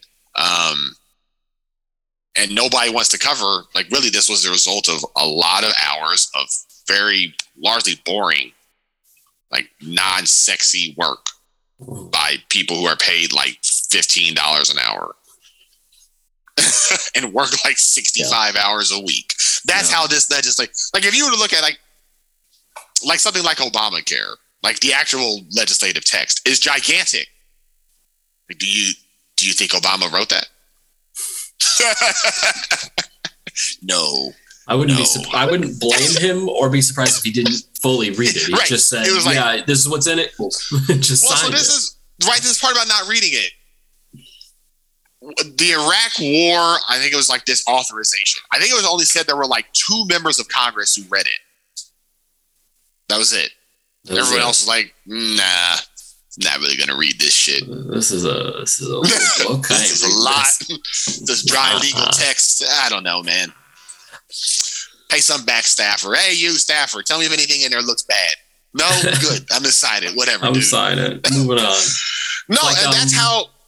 It's like the legal the legal agreements. Every time you click, I agree to this, Yes, this thing. They they haven't Yes. even read that. yes. I mean, I, I mean, uh, not that I expect everyone to have done it, obviously, but like, have you guys ever like read the text of a bill, like the raw? It is so boring. I have tried, and I'm like, my God, who is this written for? Oh, this is written for lawyers. I got it. That's it. This is written for legal eagles to like cover their asses. This was not written to be read by a normal person or even a senator. Yeah. That's um, but and so Alex, I think you're right. We see the president do the bill cutting ceremony, and then we associate them with the legislative victory, even though the two are completely unlinked. And so we probably do go. You're correct. Like, oh, the president's being nice. The president's just trying to give everybody else some some some credit. Like, well, no. That's actually it's actually really is true that like the president isn't responsible for this victory in any major way. Um, so maybe you're right. Maybe this isn't a thing people think. But I mean, how would we change that? How would we go about if we think the problem is that a lot of people really do think the president is the boss, when in reality they're not? How would we change that? we need a to simplify we need a simple word that describes what the president does that has the connotation of signs bills they didn't write. You know what I mean? We need something that like a word we all agree on that accurately describes what they do or like what they are. So like more accurately, I think I've heard someone call them they're more like the um they're not like the boss of America. They're more like the public servant of the people. And like that that doesn't mean anything to me. You know, like I'll I when I say boss, it's got its own connotations, got its Yeah. own thoughts. That's why it's easy. When I say he's the public servant of the people, you just kind of go, what does he shine shoes? What the fuck does that mean? Like I don't know what that means. The president is a manager yeah, at best, at best. The president is middle management. middle management. We all have, unless I assume most of us at some point have had like a just a generic manager. Like, what do you do? I mean, I make sure everyone shows up on time. Someone gets out of line, I do a little bit of discipline. Mm-hmm. I don't like schedules. I tag all the schedules. You know, I, I I do all that stuff. Make sure the lights come on in the morning. I got I mm-hmm. hold the keys. It's a mm-hmm. big thing managers do. I hold the keys, Hold the key keys. holder. but you're like, do you actually make like fundamental decisions on the shape of the business? Not really. No. No, unless it's something big, huge, and dramatic. Right. Like if my building, the manager at like your the store manager at your local Target, They jump into action if the building floods. Right. That's when your store is like, okay, look, I got to handle this. The building is flooding. The building is on fire. I can't Yeah. just call someone above me. Hey, Right. Right. Right. That's the president. Okay. the country is on fire. There's a war. Look, man, now is the time for you to like do some boss shit. Like do some stuff. Do some management fundamentally, shit. but fundamentally, a lot of the times the president is just managing things. You go, who's in charge at your local Target? The people running, the people working. The you know who has all the power? The people running the registers. Yeah. The store manager can Yeah. scream and yell as much as he or she wants, but if all the cashiers walk out, that store is sunk. Yeah. this is like Congress, right? Like Congress holds all the reins of power. The president can manage, the president can ask, they can implore his or her employees to like do something, but they can't make them, they can't force them to do anything. Just like at your local Target. The store manager can ask the cashiers to like not berate the rude customers, but if the cashiers decide that no, fuck it, we're going in on people at the service desk. I mean, they can't stop them. Nope. Nope. Um, and so, yeah, I think of like boring middle management, and because, and I've said this before to Alex, because I think of the presidency this way, it actually, I typically were, uh, I typically want a different set of things when I look at nominees. Like Mhm. I look at people who I think are competent middle managers as opposed to visionaries, because I don't think the president as visionary just works, which is oftentimes what we want. Yeah. The president as a visionary style leader, which just does not happen. Um, I'm like, I want a president who is like a competent manager. Um, like at one point in our chat, I know I posted all of the unfilled positions. Right, there are hundreds upon hundreds upon hundreds of unfilled positions in the federal administration that have largely just no one's even being nominated for them. Like I, I want a president who's like, I'm going to fill jobs, and this is not super exciting, but it will help the country run better. There you go.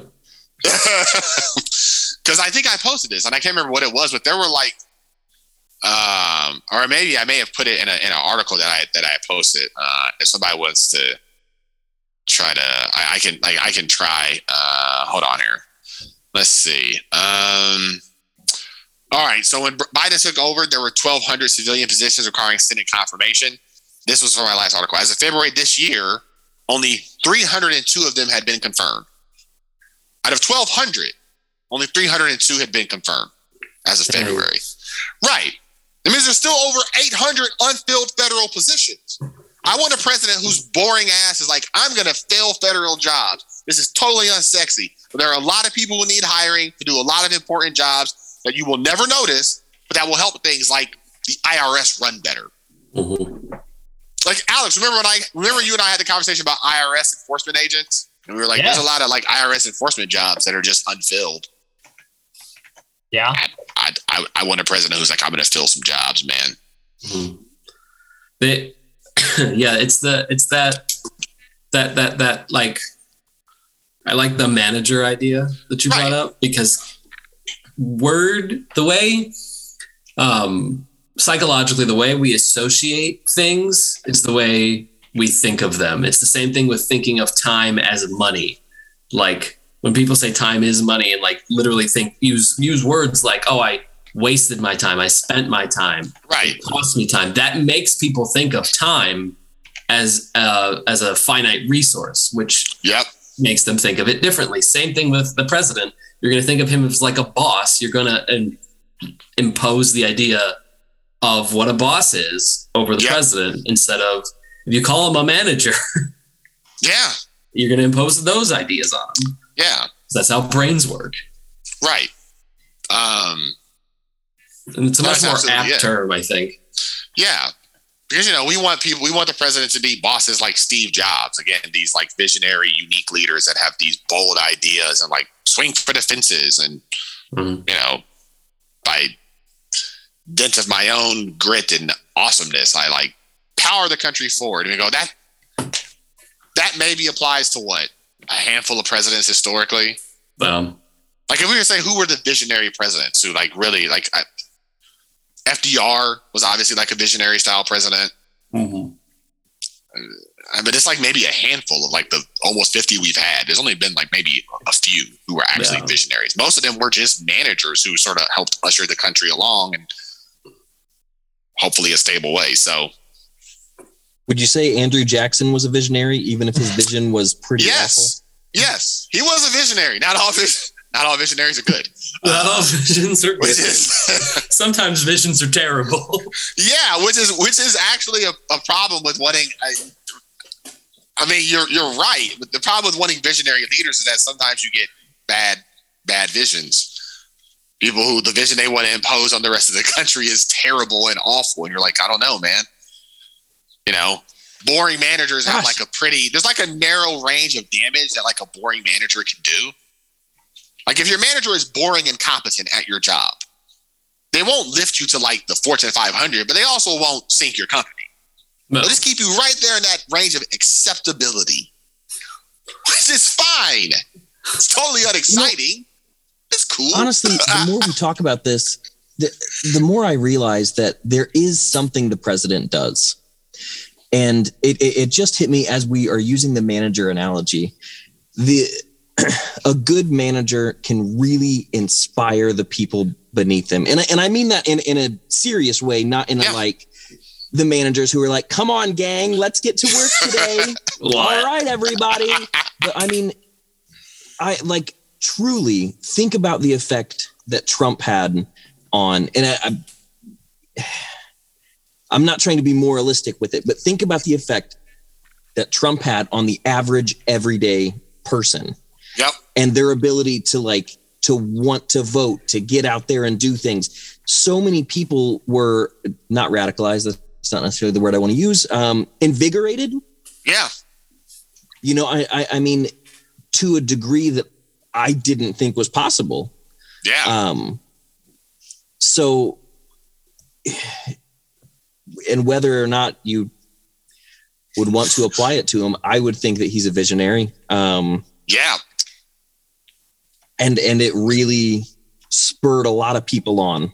Spurred a lot of people on made a lot of people feel confident about things they hadn't felt confident about before felt them feel like hey it's okay for me to say these things and feel these things and so on and so forth. Um and that just kind of struck me as like i think that's something that a president can do for better or worse uh, under our current system Absolutely. I, I maybe I should have stated this. I think I, we think of manager as like a insult, like you're just a manager. Like most employees, most of your bosses are just managers. Most of us aren't going to ever be the CEO. But most of you, if you are being, if most of us are being honest at your corporation, the height you will reach is management, just typical management. But you can be really helpful in that role. Like you can do a lot of good for the people beneath you and your company as a whole if you are a competent, like you said, maybe even inspiring manager who allows other people to flourish underneath them. That's like the best. Like, uh, like, look, I don't know what the boss above me wants to do, but I will take whatever vision they have and I will make it the best possible version of that thing. I will, I will help you guys and I will understand you and I will listen to you and I will ensure that everything runs in a smooth way. And if you've ever had like a good manager, you you will know like I mean they make a big ass difference when you have a good one. Mhm. Like you go, oh crap, this place runs like a well-oiled machine. Yeah, That's you have what a I was going competent manager up. above you. That's what I was going to bring up. Both Yeah. to Stephen point and your point. The only I've done a lot of service jobs and a lot of like entry level, low level stuff. And the best versions of those jobs I ever had was a manager who wasn't an asshole. Yep. That Yep. was the bare minimum. Even if the place Yep. ran like crap, if they were just a cool person, Yep. it was a great place to work. Yeah, there's nothing insulting. And so, you know, we shouldn't think about the president as manager as an insult. We should think about it as a realistic description, but as something that could also it could be inspiring and motivating, and it should allow members of Congress to fur- flourish and function and perform their role more competently. It should allow the members of the Supreme Court to have a better, clearer vision of like what the restrictions are on the executive branch, and it should allow the people who vote have a better understanding of what they are voting for and what they will and will not get for their vote. Like Well- that is what we should be striving for. and largely i think that so um i want to i want to observe it's very i say I, I i think it's fascinating right so um would you say that you I say would you ever say that you manage a uh, a group as a, a group of people is that is that a thing that you would ever say well you Uh, don't like if you're if you're man, say you manage a fleet of um, of washing machines, you manage a uh, say a bunch of uh, of uh, planes, yeah. but you don't manage people. You lead people. Yes.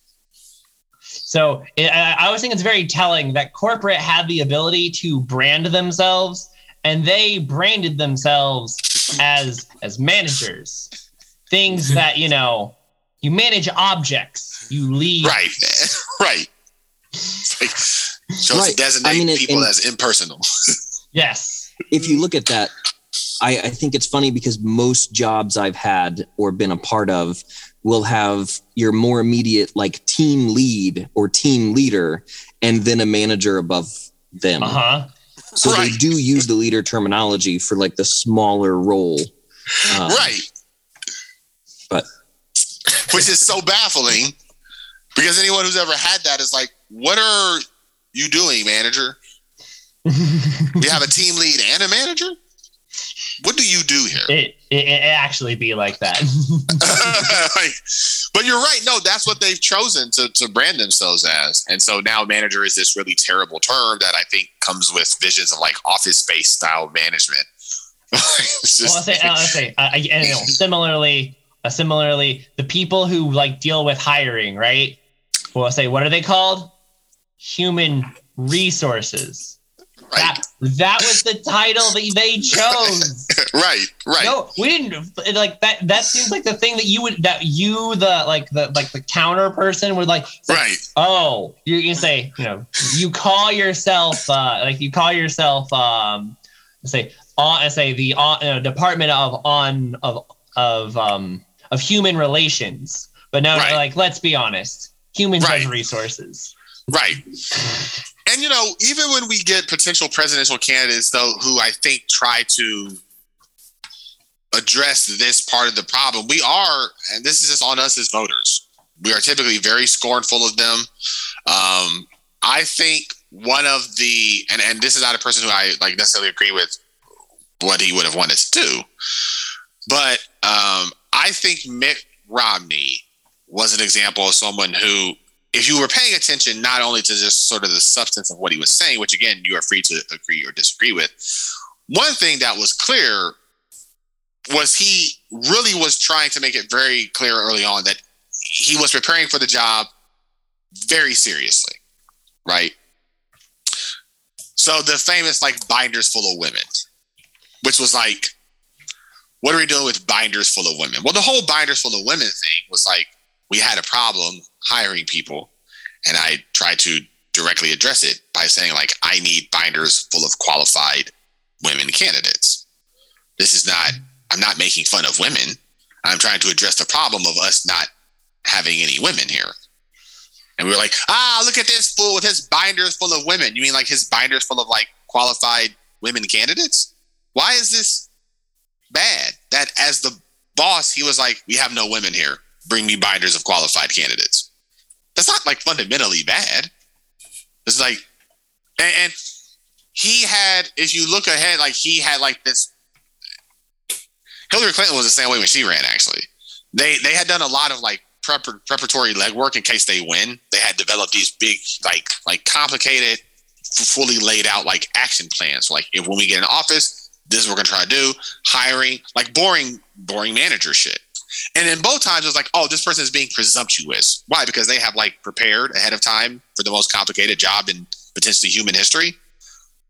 How dare they assume that they might win? What do you want them to do? Start preparing like in the middle of November after it's over? No, I'm just waltz right in. No plan. Yeah, action. no plan. Chest out, ready to go. That's right.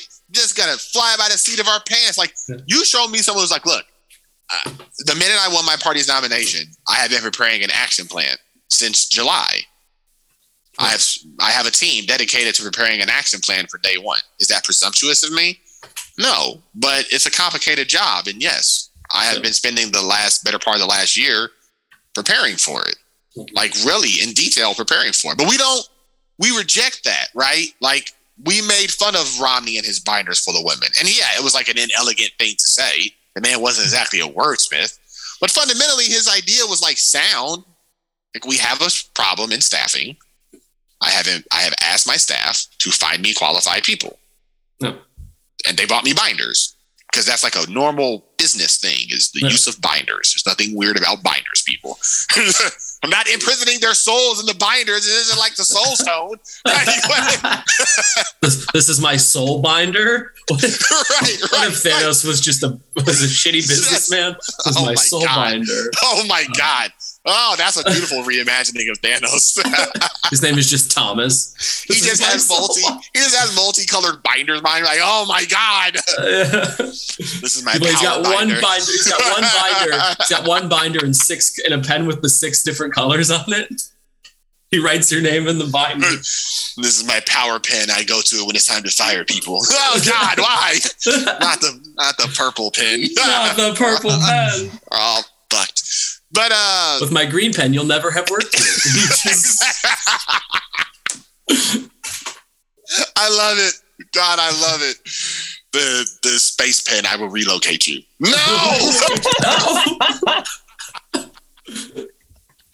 this, that's great. But uh You really get on his nerves. He clicks the orange pen. He doesn't even say anything. He just holds it. You're, You're like, done. all right, okay. You're done. You're done now. no, we uh we as voters are really we look down on those sort of candidates. I mean, that was one of the problems with Hillary was that people were like, she's been preparing for this her whole life. She and it's the most complicated job potentially in human history. I fail to see how it is a negative that someone has been preparing for this from the moment they got to Washington. Yeah, that doesn't. Why is that? Right. And, and, and, and, there was a lot of like, well, this is sexism. But again, I saw a lot of progressives and Democrats, they did this to Romney too.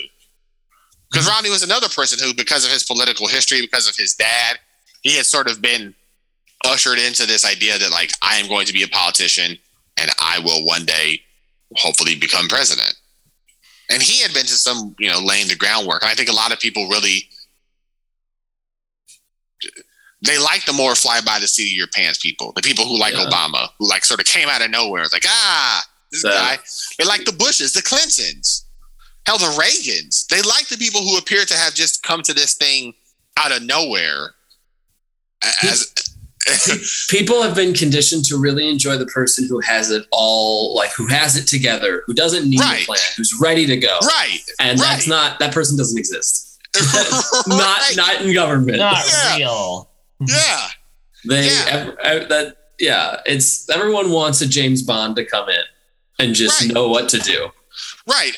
And I don't know i- if if you guys or if anyone who may hear this, if people have ever like read any of Obama's books. Um, one thing that's fascinating is that it really shows that this thing that a lot of people mistook for this magical sort of inspirational sort of thing was like really Obama had been very calculating in his moves up to that point. This dude was not flying. There were probably a few people who were more like really had honed in on exactly the steps to take to get to where he got. There was mm-hmm. nothing. I'm not saying it was all kayfabe or manufactured, but it, it wasn't like he just came out of nowhere. That was not. Obama had clearly laid out his path. Hmm. From the moment he was in college, he was like thinking about his path to get to where he eventually got to. Um, I think there's also a confusion in people's and sometimes in people's heads with um, like like the idea of scripting something or planning something and with Yep. authenticity being mutually exclusive. Yep. And it's not because they're the person who made the plan. This Yes. is what they want. It's still Yes. authentic, even if it's Yes. not in the moment. Correct. No, that 100%, man. That is a really excellent point. Like, that is really a very, I, thank you for making that point. I hope people take that away that, like, scripting and authenticity are not in conflict with one another. There's nothing wrong with someone who says, I've been planning this moment for 20 years. There's nothing wrong with that, especially in a job that is this complicated. Mhm. Like, you know who appears to be flying by the seat of his pants? Joe Biden. Seems like he's kind of winging it sometimes. kind of winging it. Sometimes he just kind of just kind of like, goes that's- for it. like, ask people, have you enjoyed the Joe Biden winging experience thus far? yeah, we just had that conversation. We all said no. yeah. Like it's okay. Did you enjoy the Donald Trump who was definitely winging it? He was definitely winging it at all times. Did That we was worse. enjoy? That was worse. some people, some people who are not present with us might say yes. The rest of us said no. yeah. Yeah. Like presidents who just appear to be flying by the seat of their pants and don't have a plan or have any idea where they're going or how the hell to get there or anything. This has not been good. So maybe maybe we should look to someone who is like, no, I've been preparing for this moment my entire life. I have a really, really well scripted plan and, and, and a, a well scripted vision of what I would like to do. And this is how I plan on executing this. I will also recall ooh, 2000 and, you know, the last time we did this with Democrats, there was another candidate who she she was the same way, and it was Elizabeth Warren, and a lot of people were very dismissive of her plans. She mm-hmm. tried to lean into it. It's like I have a plan for that, and a lot of people were like, "Oh, you and your plans." Like, well, if you keep rejecting the candidates who plan things, you're you're gonna get more of this. Yeah, the I think part of the reason that this is this is such a prevalent um, thought in people's heads, like a, an idea, is twofold. I'm going to say media, but I don't mean like media in a political term. I mean media in terms of like movies and TV shows. Iron Man is a great example of a dude who had no plan, just went for it, and everybody loves him. Like it's Right. it's, it's this background Right. story we get fed over and over and over and over that the people who don't plan things out are the people to root for. Even in like Right. those high school drama movies, they look the intentionally look down on the, the person who's like studying for their test and planning and trying to get their shit together. They Yep. it's, they're actively a character you're supposed to laugh at and Yep. dislike. Um, Yep. And then also, I think in a small, maybe not small, but in in partial, um, comedians they plan and script and work so hard on their act until it looks effortless. And Yep. the, people love that about comedians. They love this idea that this dude just got up here. This this this this this guy, this lady, they just got up here. They just started making jokes and they're Yep. funny. I would love Yep. to be that. And it Yep. devolves into this background thought of, oh, I don't have to try, and trying is bad. Exactly. I just have to get up and I'll be great. And like that's Yeah. what they want from a president or any Yeah. like it's just this yeah it's it's just this background thought that like being prepared and trying is not is isn't good because look these people don't have to do it but Right. like any comedian ever who's successful it's nonstop working on that So much Nonstop. workshop. yeah So much just like jokes that don't work. Notebooks full of jokes that they're like, we tried this joke at a bunch of small places and it fucking fell flat. yeah Get rid of this joke. Get rid of this joke bring in this joke bad bits. yeah reach change the wording of this joke eight Right. times Right. It is endless workshopping and iteration and iteration and iteration. So, like Mhm. you said, it is honed so finely that it appears effortless. right There's nothing effortless about it. Mm. It never was.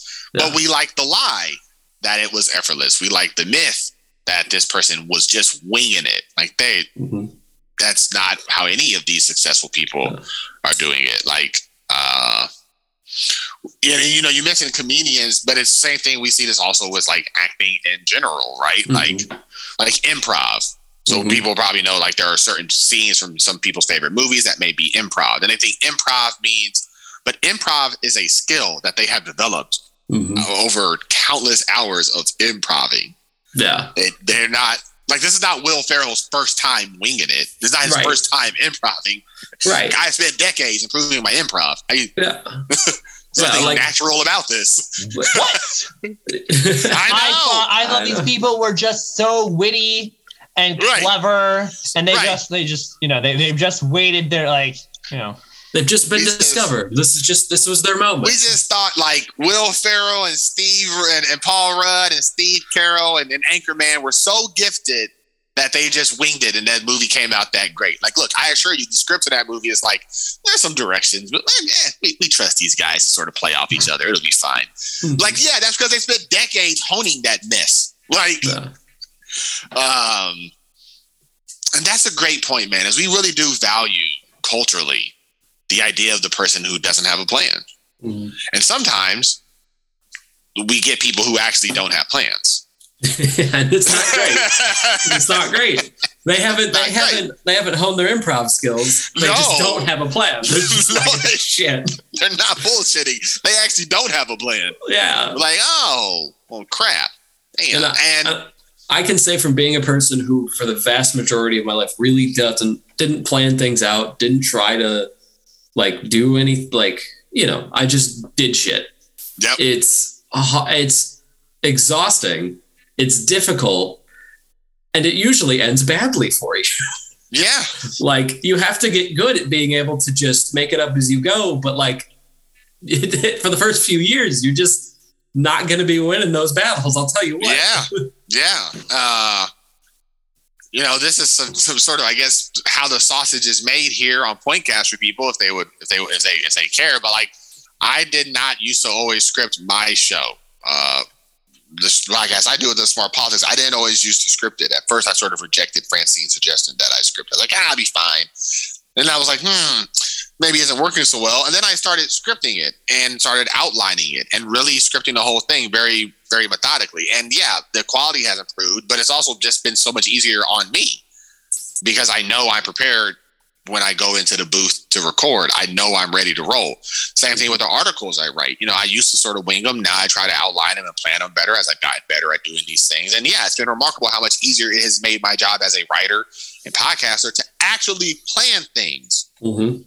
Now, can that sometimes make it feel a little more stilted? Can it sometimes feel like it's constraining me? Yeah. There are times when my outlines feel a little like they are boxing me in. And I struggle against them. Like, ah, I just like, can I just like I want a 10 minute tangent? And I'm like, no. I only have 15 minutes to record. No tangents, Anthony. If you have five minutes of content you want to swap in, you better find five minutes to cut out. Yeah. yeah, yeah, yeah. It's got to be Like, tight. You got to get everything you It's got to be tight. Um so this uh related not not I say very pretty similar. Um so I I have uh I have a talk coming up at a uh at a symposium. I was I was selected to give a talk at the symposium. Um very exciting very excited about the opportunity but um it's a 15 minute talk. Poof. uh, when I have I have given this presentation before, and typically it's an hour.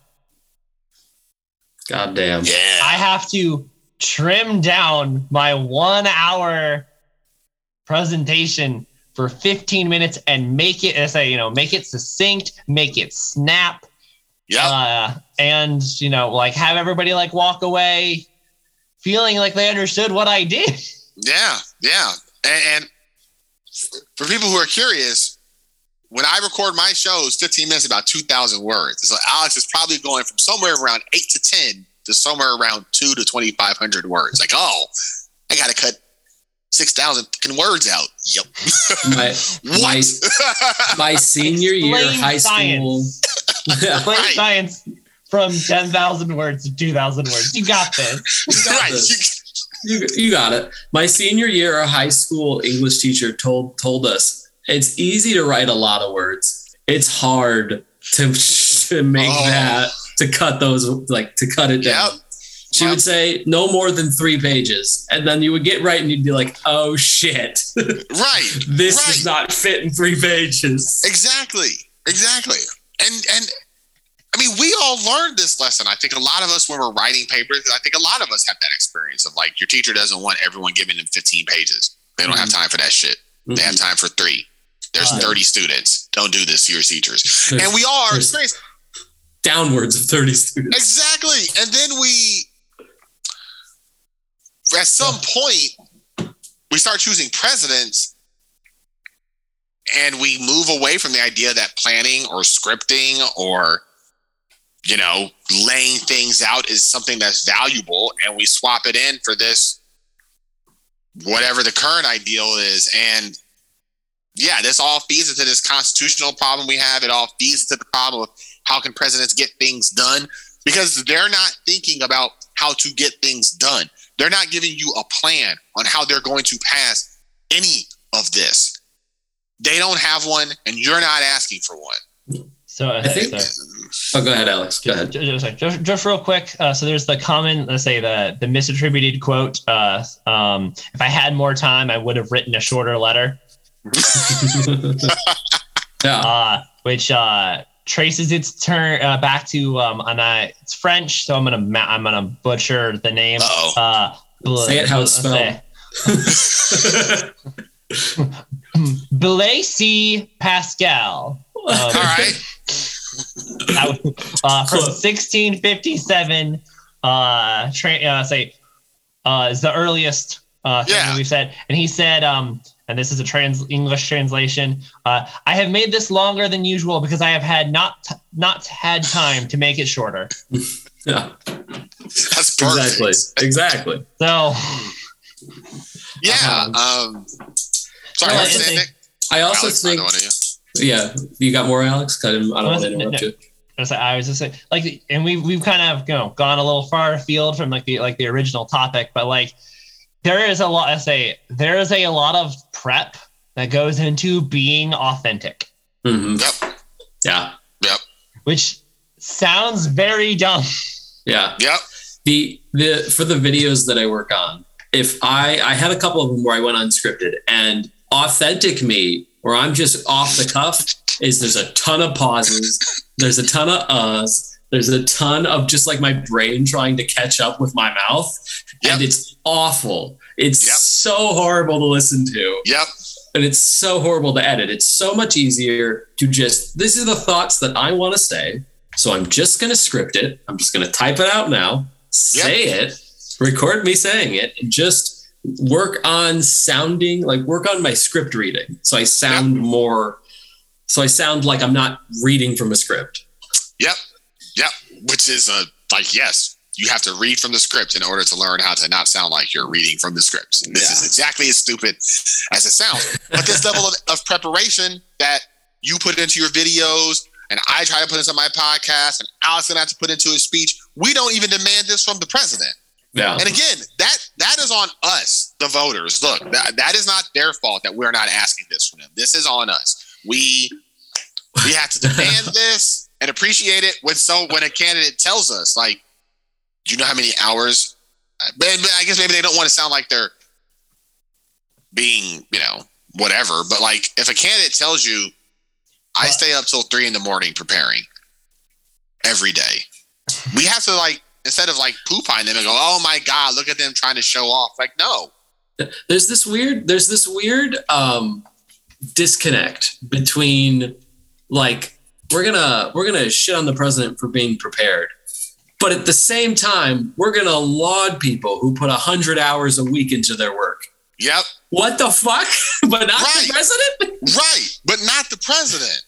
Like, what is this? yeah. Oh i love i love a fucking uh, a musician who puts hundreds of thousands of hours into their music and they got Right. they made it big.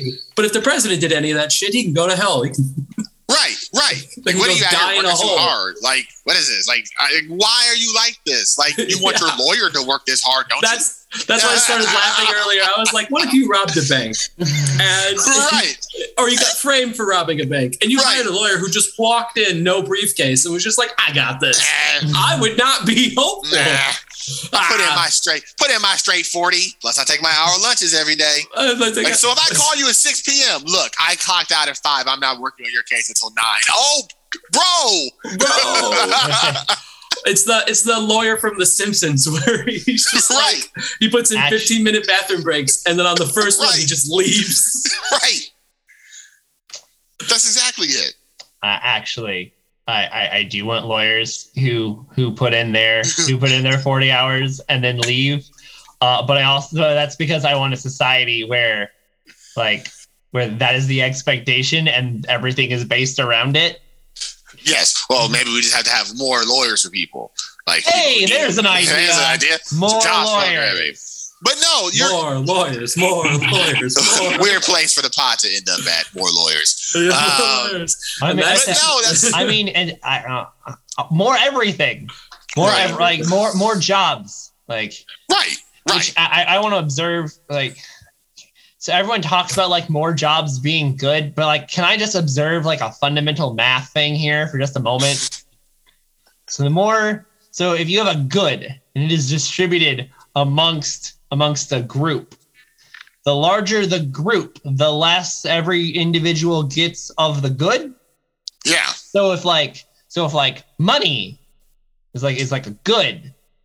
So everyone's like more like more jobs. It's like great. Um that does like pe- more people in the workforce. That does mean you have to pay them. Yeah. Mhm. And where do you Yeah. think that money comes from? Like Yeah. yes, it also means more production and so like money number arrow go up, money go up. Like but like you you do we do actually have to reckon with this. And more people um, get paid, more money gets spent, more people spend money, more money people make. It's simple. It's a circle. I mean, I mean, that you you you were correct, and I and I I we, we don't teach we teach very stu we teach very bad economics. Like it's like oh we'll just teach the basics and everyone makes sense and it's like yes but like your basics are bad your basics are shit. because Yes. like the way that money works the way that money works is it doesn't matter like it really doesn't matter oh, okay okay once your base thing like once your base needs are met Mhm. the money that you have the money that you are like the, the extra money that you have is actually irrelevant. What Yeah. matters is the rate at which it says the rate at which money transfers. Oh, because um because the more that money transfers that means like the more activity that occurs and the more activity like the more productivity and then like and that's how like gdp grows. That's actually how markets work. Markets work by like by um say basically like money velocity so um so giving money to billionaires is bad because there is no velocity. Yep. When like if you put money into an account and it just and what's the point of the money? The point is the money is to like incur like is to just gather more money. That's Yep. That's not helpful. I mean like well Yep. no no no it garners in like it garners interest because like other people are using it. But other people are using it to what? make more money. well or, Right. to incur like to to like it say it's not um, people have done studies and it's like 80% of all like of the na- of the world's wealth is just in a closed loop Yep.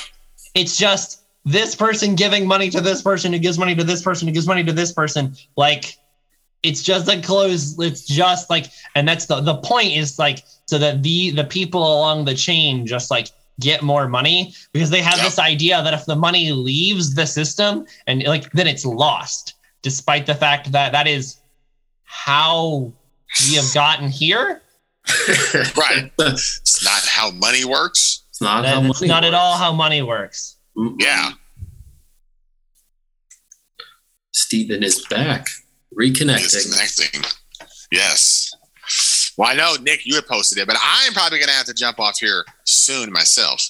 all Uh, right well we've got my my kids are going. Wait, Heather and I have a weekend. Oh, well, that's very exciting, and uh, we appreciate you taking the opportunity, like taking this sacred time to let's just hang out with us. Oh, Yeah. Um, Yeah.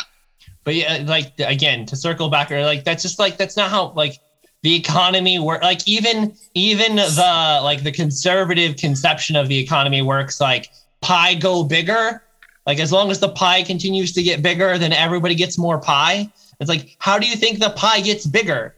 Like it, the pie only gets bigger by like making new, like by coming up with like new, like new products and new markets and and things like that and like that still is driven from the bo- like not from the very bottom but from the bottom up because that is the way that money works oh.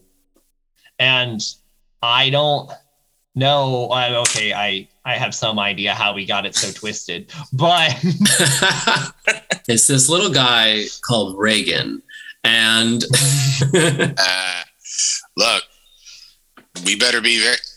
We are heading. Uh, this will be the last thing I say before I hop off. Alex knows my prediction on this. That like we are. If anyone who's a Democrat or a progressive or at all left leaning should count the lucky stars that Donald Trump is on the other side, because if they if if they ran anyone with any sort of a like Reagan-esque appeal, Democrats would lose 60-40 next time around. I mean, they'd be looking at a bloodbath like Reagan delivered them in 80 and 84. They would be looking at an absolute electoral nightmare. Like the only thing keeping it together, again, the latest polling, like Biden was not, he's at 36 approval. He's at like, there's only 60% of Democrats want them to choose somebody else. The only thing holding, even making it remotely competitive, is that the other side is insisting on nominating the like the only person, the worst people possible the worst people possible. Like, like I've said, like Hogan from Maryland is like Governor Hogan, who is like a popular red governor in a lar- in a very blue state. I'm like, if Hogan was the nominee in some world where Republicans got it together for like one cycle, if they ran Hogan, oh, it would it would be a, a generational massacre. Like, you'd be it would be an absolute slaughter. Like Hmm. people should be lucky there's no Reagan coming. It's like, uh, look, I don't have to like it doesn't Reagan, to but I look Reagan at 80, coming. right? I look at 80 and 84, and I'm like, it wasn't that long ago when the country delivered Republicans the biggest victory in like U.S. electoral history twice. Mhm. Like, if you think that part of the country has gone in 35 years, no, it's still there. Republicans just can no longer tap into it for their own reasons, but it is there. I really I say I really like to believe it's uh, like say people uh, got like just got more savvy, but I, I know you're right. You're right. Yeah. And again, and say and, and to be clear, I, I mean like more savvy and just been like, look, like I, I don't okay, look, I would prefer to be stabbed in the back. Do me the honor of at least pretending. Like, but like the modern modern Republicans are like, nah, man, I'm, I'm I will stab you multiple times in the belly. Just like right. Got you like a fish. You're gonna, I'm gonna Like, stab you, and you're gonna know who you're, you're gonna you. say you're gonna see the knife and you're gonna see it coming. Like at least like be smarter about it. Golly, No, it's all like No. can you and we should be fortunate that they aren't smarter you- about it. I mean, can you put aside Um, your contempt for your fellow man for just a moment? no. Again, Let we me- should be. Let me patch up the wounds. It is a good thing they have decided to embark on the path they that they are on because um, the country has a fundamental conservative, fundamentally is in many ways sort of more conservative than our peer countries. On a bunch of issues, we just sort of lean a little more conservative than they do. We're more religious than they are. We have a bunch of things like, and Republicans could appeal to that if they were not so damn determined not to.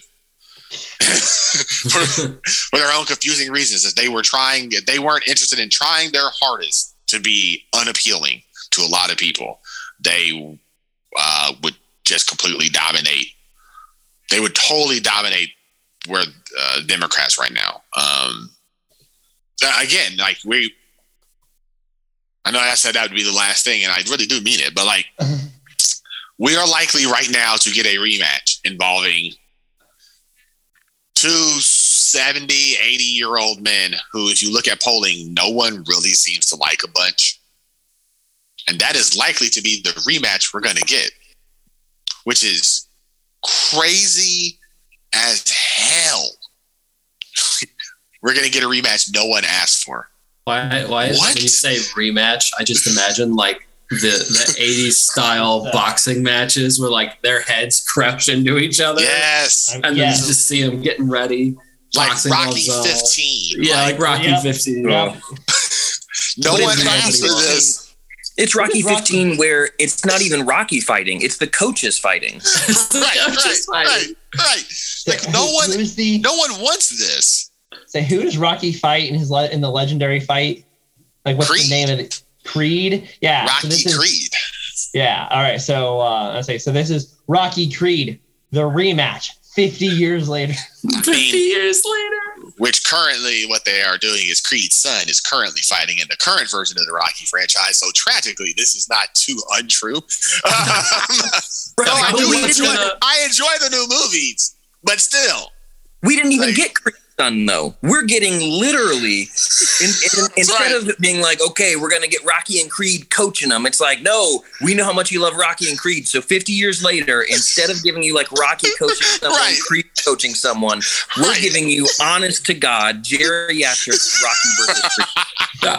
No, like I was gonna say that that's exactly based on how movies are nostalgia baiting. Basically, what they're gonna Right. do, they're gonna do the kids, and then the kids are gonna not fight each other, and so a geriatric Rocky Right. and geriatric Creed are gonna duke it out. right? It's it's it's completely insane. It's it's absolute madness. I mean, I cannot. My personal views aside, I don't think people have to agree with me. That's fine. I'm happy to debate any number of things. What I cannot understand is how we are seriously going to run this back again with these two dudes who, again, the country doesn't really want. Like the Republican Party is like uh, very lukewarm now on Trump. Democrats openly dislike Biden, Yeah. and apparently we're just gonna that that's we're gonna run them back again, guys. But neither one of us like our guy, so why are we? How the hell? What? It blows my mind. It blows my mind because it's so crazy when I talk to my friends in other countries and they talk about their choices as like, well, I like this guy, but I think I like this guy more. It's like, what is that like? Right. What is it like to have two people that you like and you vote for the better one versus like, well, I don't like either of them, so I guess I'll go for the one I dislike less? Right. What is it not being in an abusive relationship with your president? Right. right. And no, that's exactly it. And, and all the stuff we've talked about, really, this does all matter because, yeah, I know two years from now seems like it's very far away, like the next presidential No. race. But if we run Trump Biden, the person who wins will immediately be underwater with like 60% of the country. Like, you will have no, these dudes will have no mandate to govern. Neither one of them, given where they are right now, will have any mandate to fix anything in 2024. I will also note, very funny here, right? The person who wins, the party who wins loses more Yeah. because because then they're done.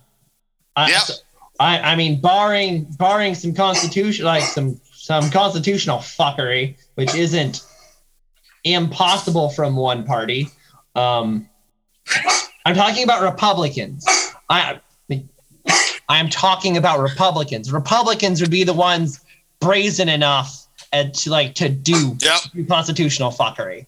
Um, I was being cheeky. Don't don't get it twisted. Don't get Democrats- twisted. Democrats aren't like don't have the spine to try constitutional fuckery. Ooh. No, it's gonna. It's it's it's really. Uh, uh, like my God. but yeah, so suppose so suppose Biden wins, right? So then the the Democratic Party has to move on. Yep. Have to move on. But but the Republican Party, nope. Trump gets to run again, guys. Yep. And, and and if anyone has ever, you know, people should pay attention to what when a president wins wins re-election, their second term is always less productive than their first time around because they can't run again, and so people have no reason to fear them. You're essentially drawing dead for your second four years. Which, Either one of these guys will be drawing dead. They cannot run again unless, like you said, some constitutional fuckery. They will be drawing a dead hand from the moment they hit office. People will start counting down the days so they cannot run again. Like, if you Yeah. think 2020 to 2024 has been unproductive, or if you think 2016 to 2020 was unproductive, 2024 to 2028 with either one of these guys is even less productive. Well, I I get why they don't just like either either party. Honestly, just pick someone who people like. I get why they don't do that because the argument always is, well, then the other guy will take it because you know blah blah blah blah. But like trying to say it out loud right now, I still don't understand why that but that would well, work. Let's say, uh, and say it. It's a real shame Anthony's gonna go because uh, I, I know this is one of his favorite topics. Um, Oh, no. So we have to talk about the primary system.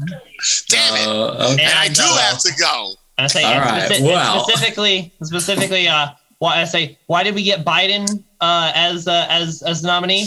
Oh, it was the Black Caucus because the Black Yeah. Caucus has uh has um a stupid amount of control over who the who the Democratic primary is. Just an absolute iron grip on Super Tuesday. And I, whether or not people like this, they can like it, they can hate it.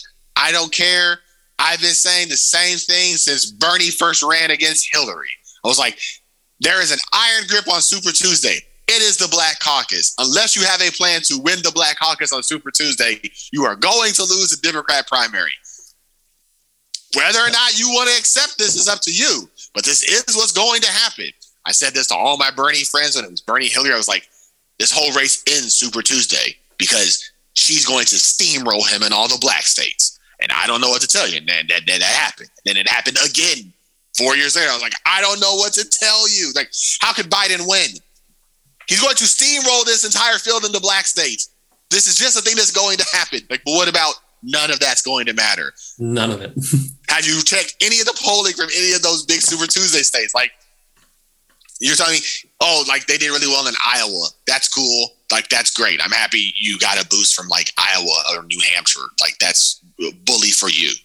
Which I say. Right, and, and unless you say, and here, like, and this is the like the fundamental is like, well, you should change the Congress, uh, the the the primary system. So like, because in principle, right, the primary system is designed to do, to find the best candidate to win the Yeah. election. So by that metric, your primary system should mirror the ele- like the electoral system, such that you basically like you run simulations. Yeah. It's like, oh, well, this person won in I like this person won in Ohio. Uh, Ohio is maybe a bad example now. Um, Yeah. What's like a purple state? Arizona. This person Right, won in Arizona. So like that's really fucking important if our own if our path to victory must go through Arizona Yep. but but we but in order but to do that so for democrats to do that um they would have to uh tell the black caucus to fuck off Yes. and they don't want Yeah. to do that Yeah. or They'd to say a bunch of black heavy southern states that we have no chance of winning in the general cannot decide our primary. yep that would be yeah. So Super Tuesday functions as not just a big boost for the Black Caucus, but also because a number of large states vote on the same day, it is intrinsically inherently more rewarding for large campaigns.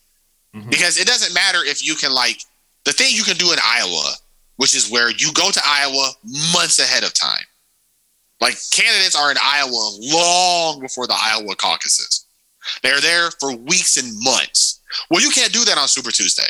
There's a bunch of states voting on the same day. You can't spend months and weeks in all of them beforehand. So it rewards big campaigns who can have big, big commercial advertising and they can blast their message everywhere. That's who it rewards. It rewards the big, powerful candidates. And it rewards people who appeal to black voters. So I mm-hmm. kept trying to say, like, Biden and Clinton are going to steamroll the field on those days. And the last two times, I guess everyone just kept ignoring. Like, I, I have no idea why this was such a difficult message to parse for people, why this was so difficult to accept that, like, the Biden the, the Biden machine is going to absolutely massacre you and the race is over. Like there is no I don't that's it, guys. Yeah. Again, you don't have to like this fact, but you do need to actually accept it and grapple with it and either change your primary, like Alex mentioned, or figure out ways to like win those states. Like those are your only two choices. Which what what you can't do is just go, oh, we're gonna sweep up a like we're gonna do really well in Iowa and New Hampshire, and then we're gonna somehow parse that into victory in like Georgia. And I'm like, that's not a pass. Yeah. yeah. um, I say, the and then uh, Iowa to Mississippi pipeline that I am not aware of. and uh, Republicans can't do it because um, they uh, because conservatives can't help but like be vicious. Yes. Let's say, have you like, has you guys ever like, so the Republican primary is set up intentionally to be as decisive as and as say and quick as possible. Yeah. Because if they stretch it out, they will tear each other apart. Yep. Let's say what will happen is everyone will air everyone else's dirty laundry, and yep. all of the voters will hate all of them. Yep. They can't help yep. themselves. Look at 2016, whenever it did extend on for quite a while. Yep. It was, yep. It was constant bloodbaths in all of the debates. You know, Trump said some terrible things about some of the people and some of their wives, Ted Cruz. Um, and buddy, yeah, a lot of, lot of, lot of bad this stuff. Dude. This dude, Ted Cruz. I can't. We can't even talk about. Ted. I I hate Ted Cruz for a variety of reasons, but as a, I'll just be. I don't. This isn't some like sexist thing, but just as like a as like a man on like a like on level of like manhood, like bro, he talked about your wife and your dad. Bro, are you fucking serious? This dude was like insinuated your dad helped kill JFK. Dude, dude. You can't let people just dog on your dad and your wife. Either one of those is bad. Respect your parents or your wife. Pick one hell, like I don't know. A level, it's a level of self-respect Ted Cruz doesn't have. Right, you could just like, talk shit on his wife right, and dad. Right, like dude, that's complete. Like you have no self-respect at all. Like I don't care who you are, you can't go on stage and talk about my wife and my dad, man. Like that's not a thing you can do. is it one? What you don't understand like, is Trump gave him a nice big boot to lick afterwards. Right? It's like, oh my god, like chicken shit. And then they're all like, "Well, we can't." Why can't we defeat this guy? Is I mean, it is a is it machismo like a conservative value? Supposedly, like, uh, like the, my dude, Will Smith has more machismo than you do. Shocking! It's shocking. Like, honor thy mother and father. I don't know. Pick any of this stuff. Like, you can't just let people disrespect your whole family up there, man. That's not. It's not a thing you guys can let him do. And then he did it, and then they all like laid down and, and died, and now they're like shocked that this is where they are. And, I will uh, say, yeah. if if any of you watch The Boys, I think the most recent season of The Boys did a fantastic job of satirizing the entirety with the comparison of Homelander and and The Deep and Homelander and uh, A Train, um, comparing it to, to Trump and, and Cruz and his lackeys. You know. Yeah, I'm gonna have to. I've, I've worked my way through the first two seasons, but I'm, I've not yet watched the third one, so I'm gonna have to watch it now. But on that note, Fellas, Get out of here. I'm out. Stephen, nice meeting you. It was nice meeting you as well. Um, oh. I think with that, we should take a quick break because I need to eat breakfast and it's almost noon. Um, I mean, all right, we, we've got three hours, like, so we oh. can we can just call it here. We can just call it. Okay. So this was uh this was fun. Um, let's say uh, I hope I I hope uh, I hope people enjoyed this. Uh, and if they re- want more of this, we are happy to do. Uh, we're actually looking to try to do like more public things. Uh, this is a li- I say um, it's a little difficult because our team is not centralized. Like Mm. there are some of us in Indiana, and then we have some people in New York, and we have some people in. Um, you're in Pennsylvania right now, uh, right? Yeah. Nick? Yeah. So people in Pennsylvania and New York. So people on the East Coast, and then some people in the Midwest. But like we're really looking into like trying to like interact more with our community. Um, so this was so if you like this and want more of this, let us know. Um, you can always find us on our website. Uh, there are, we each have our own individual emails. So if you uh, if you want to say if you want to give us your love and thunder hot takes and tell us our opinions are bad, um, you know you know where to find us. Um, that being said, I'll just uh, all right. So uh, this podcast has been brought to you in part by Eliag Productions, the studio for podcasters and musician, and Pointcast News. To listen to any of our po- podcasts, please go to our website at pointcast.news or find us on Apple, Apple Podcasts. Also, be sure to follow us and like us on our Facebook page. Thank you for listening. Uh, Alex out.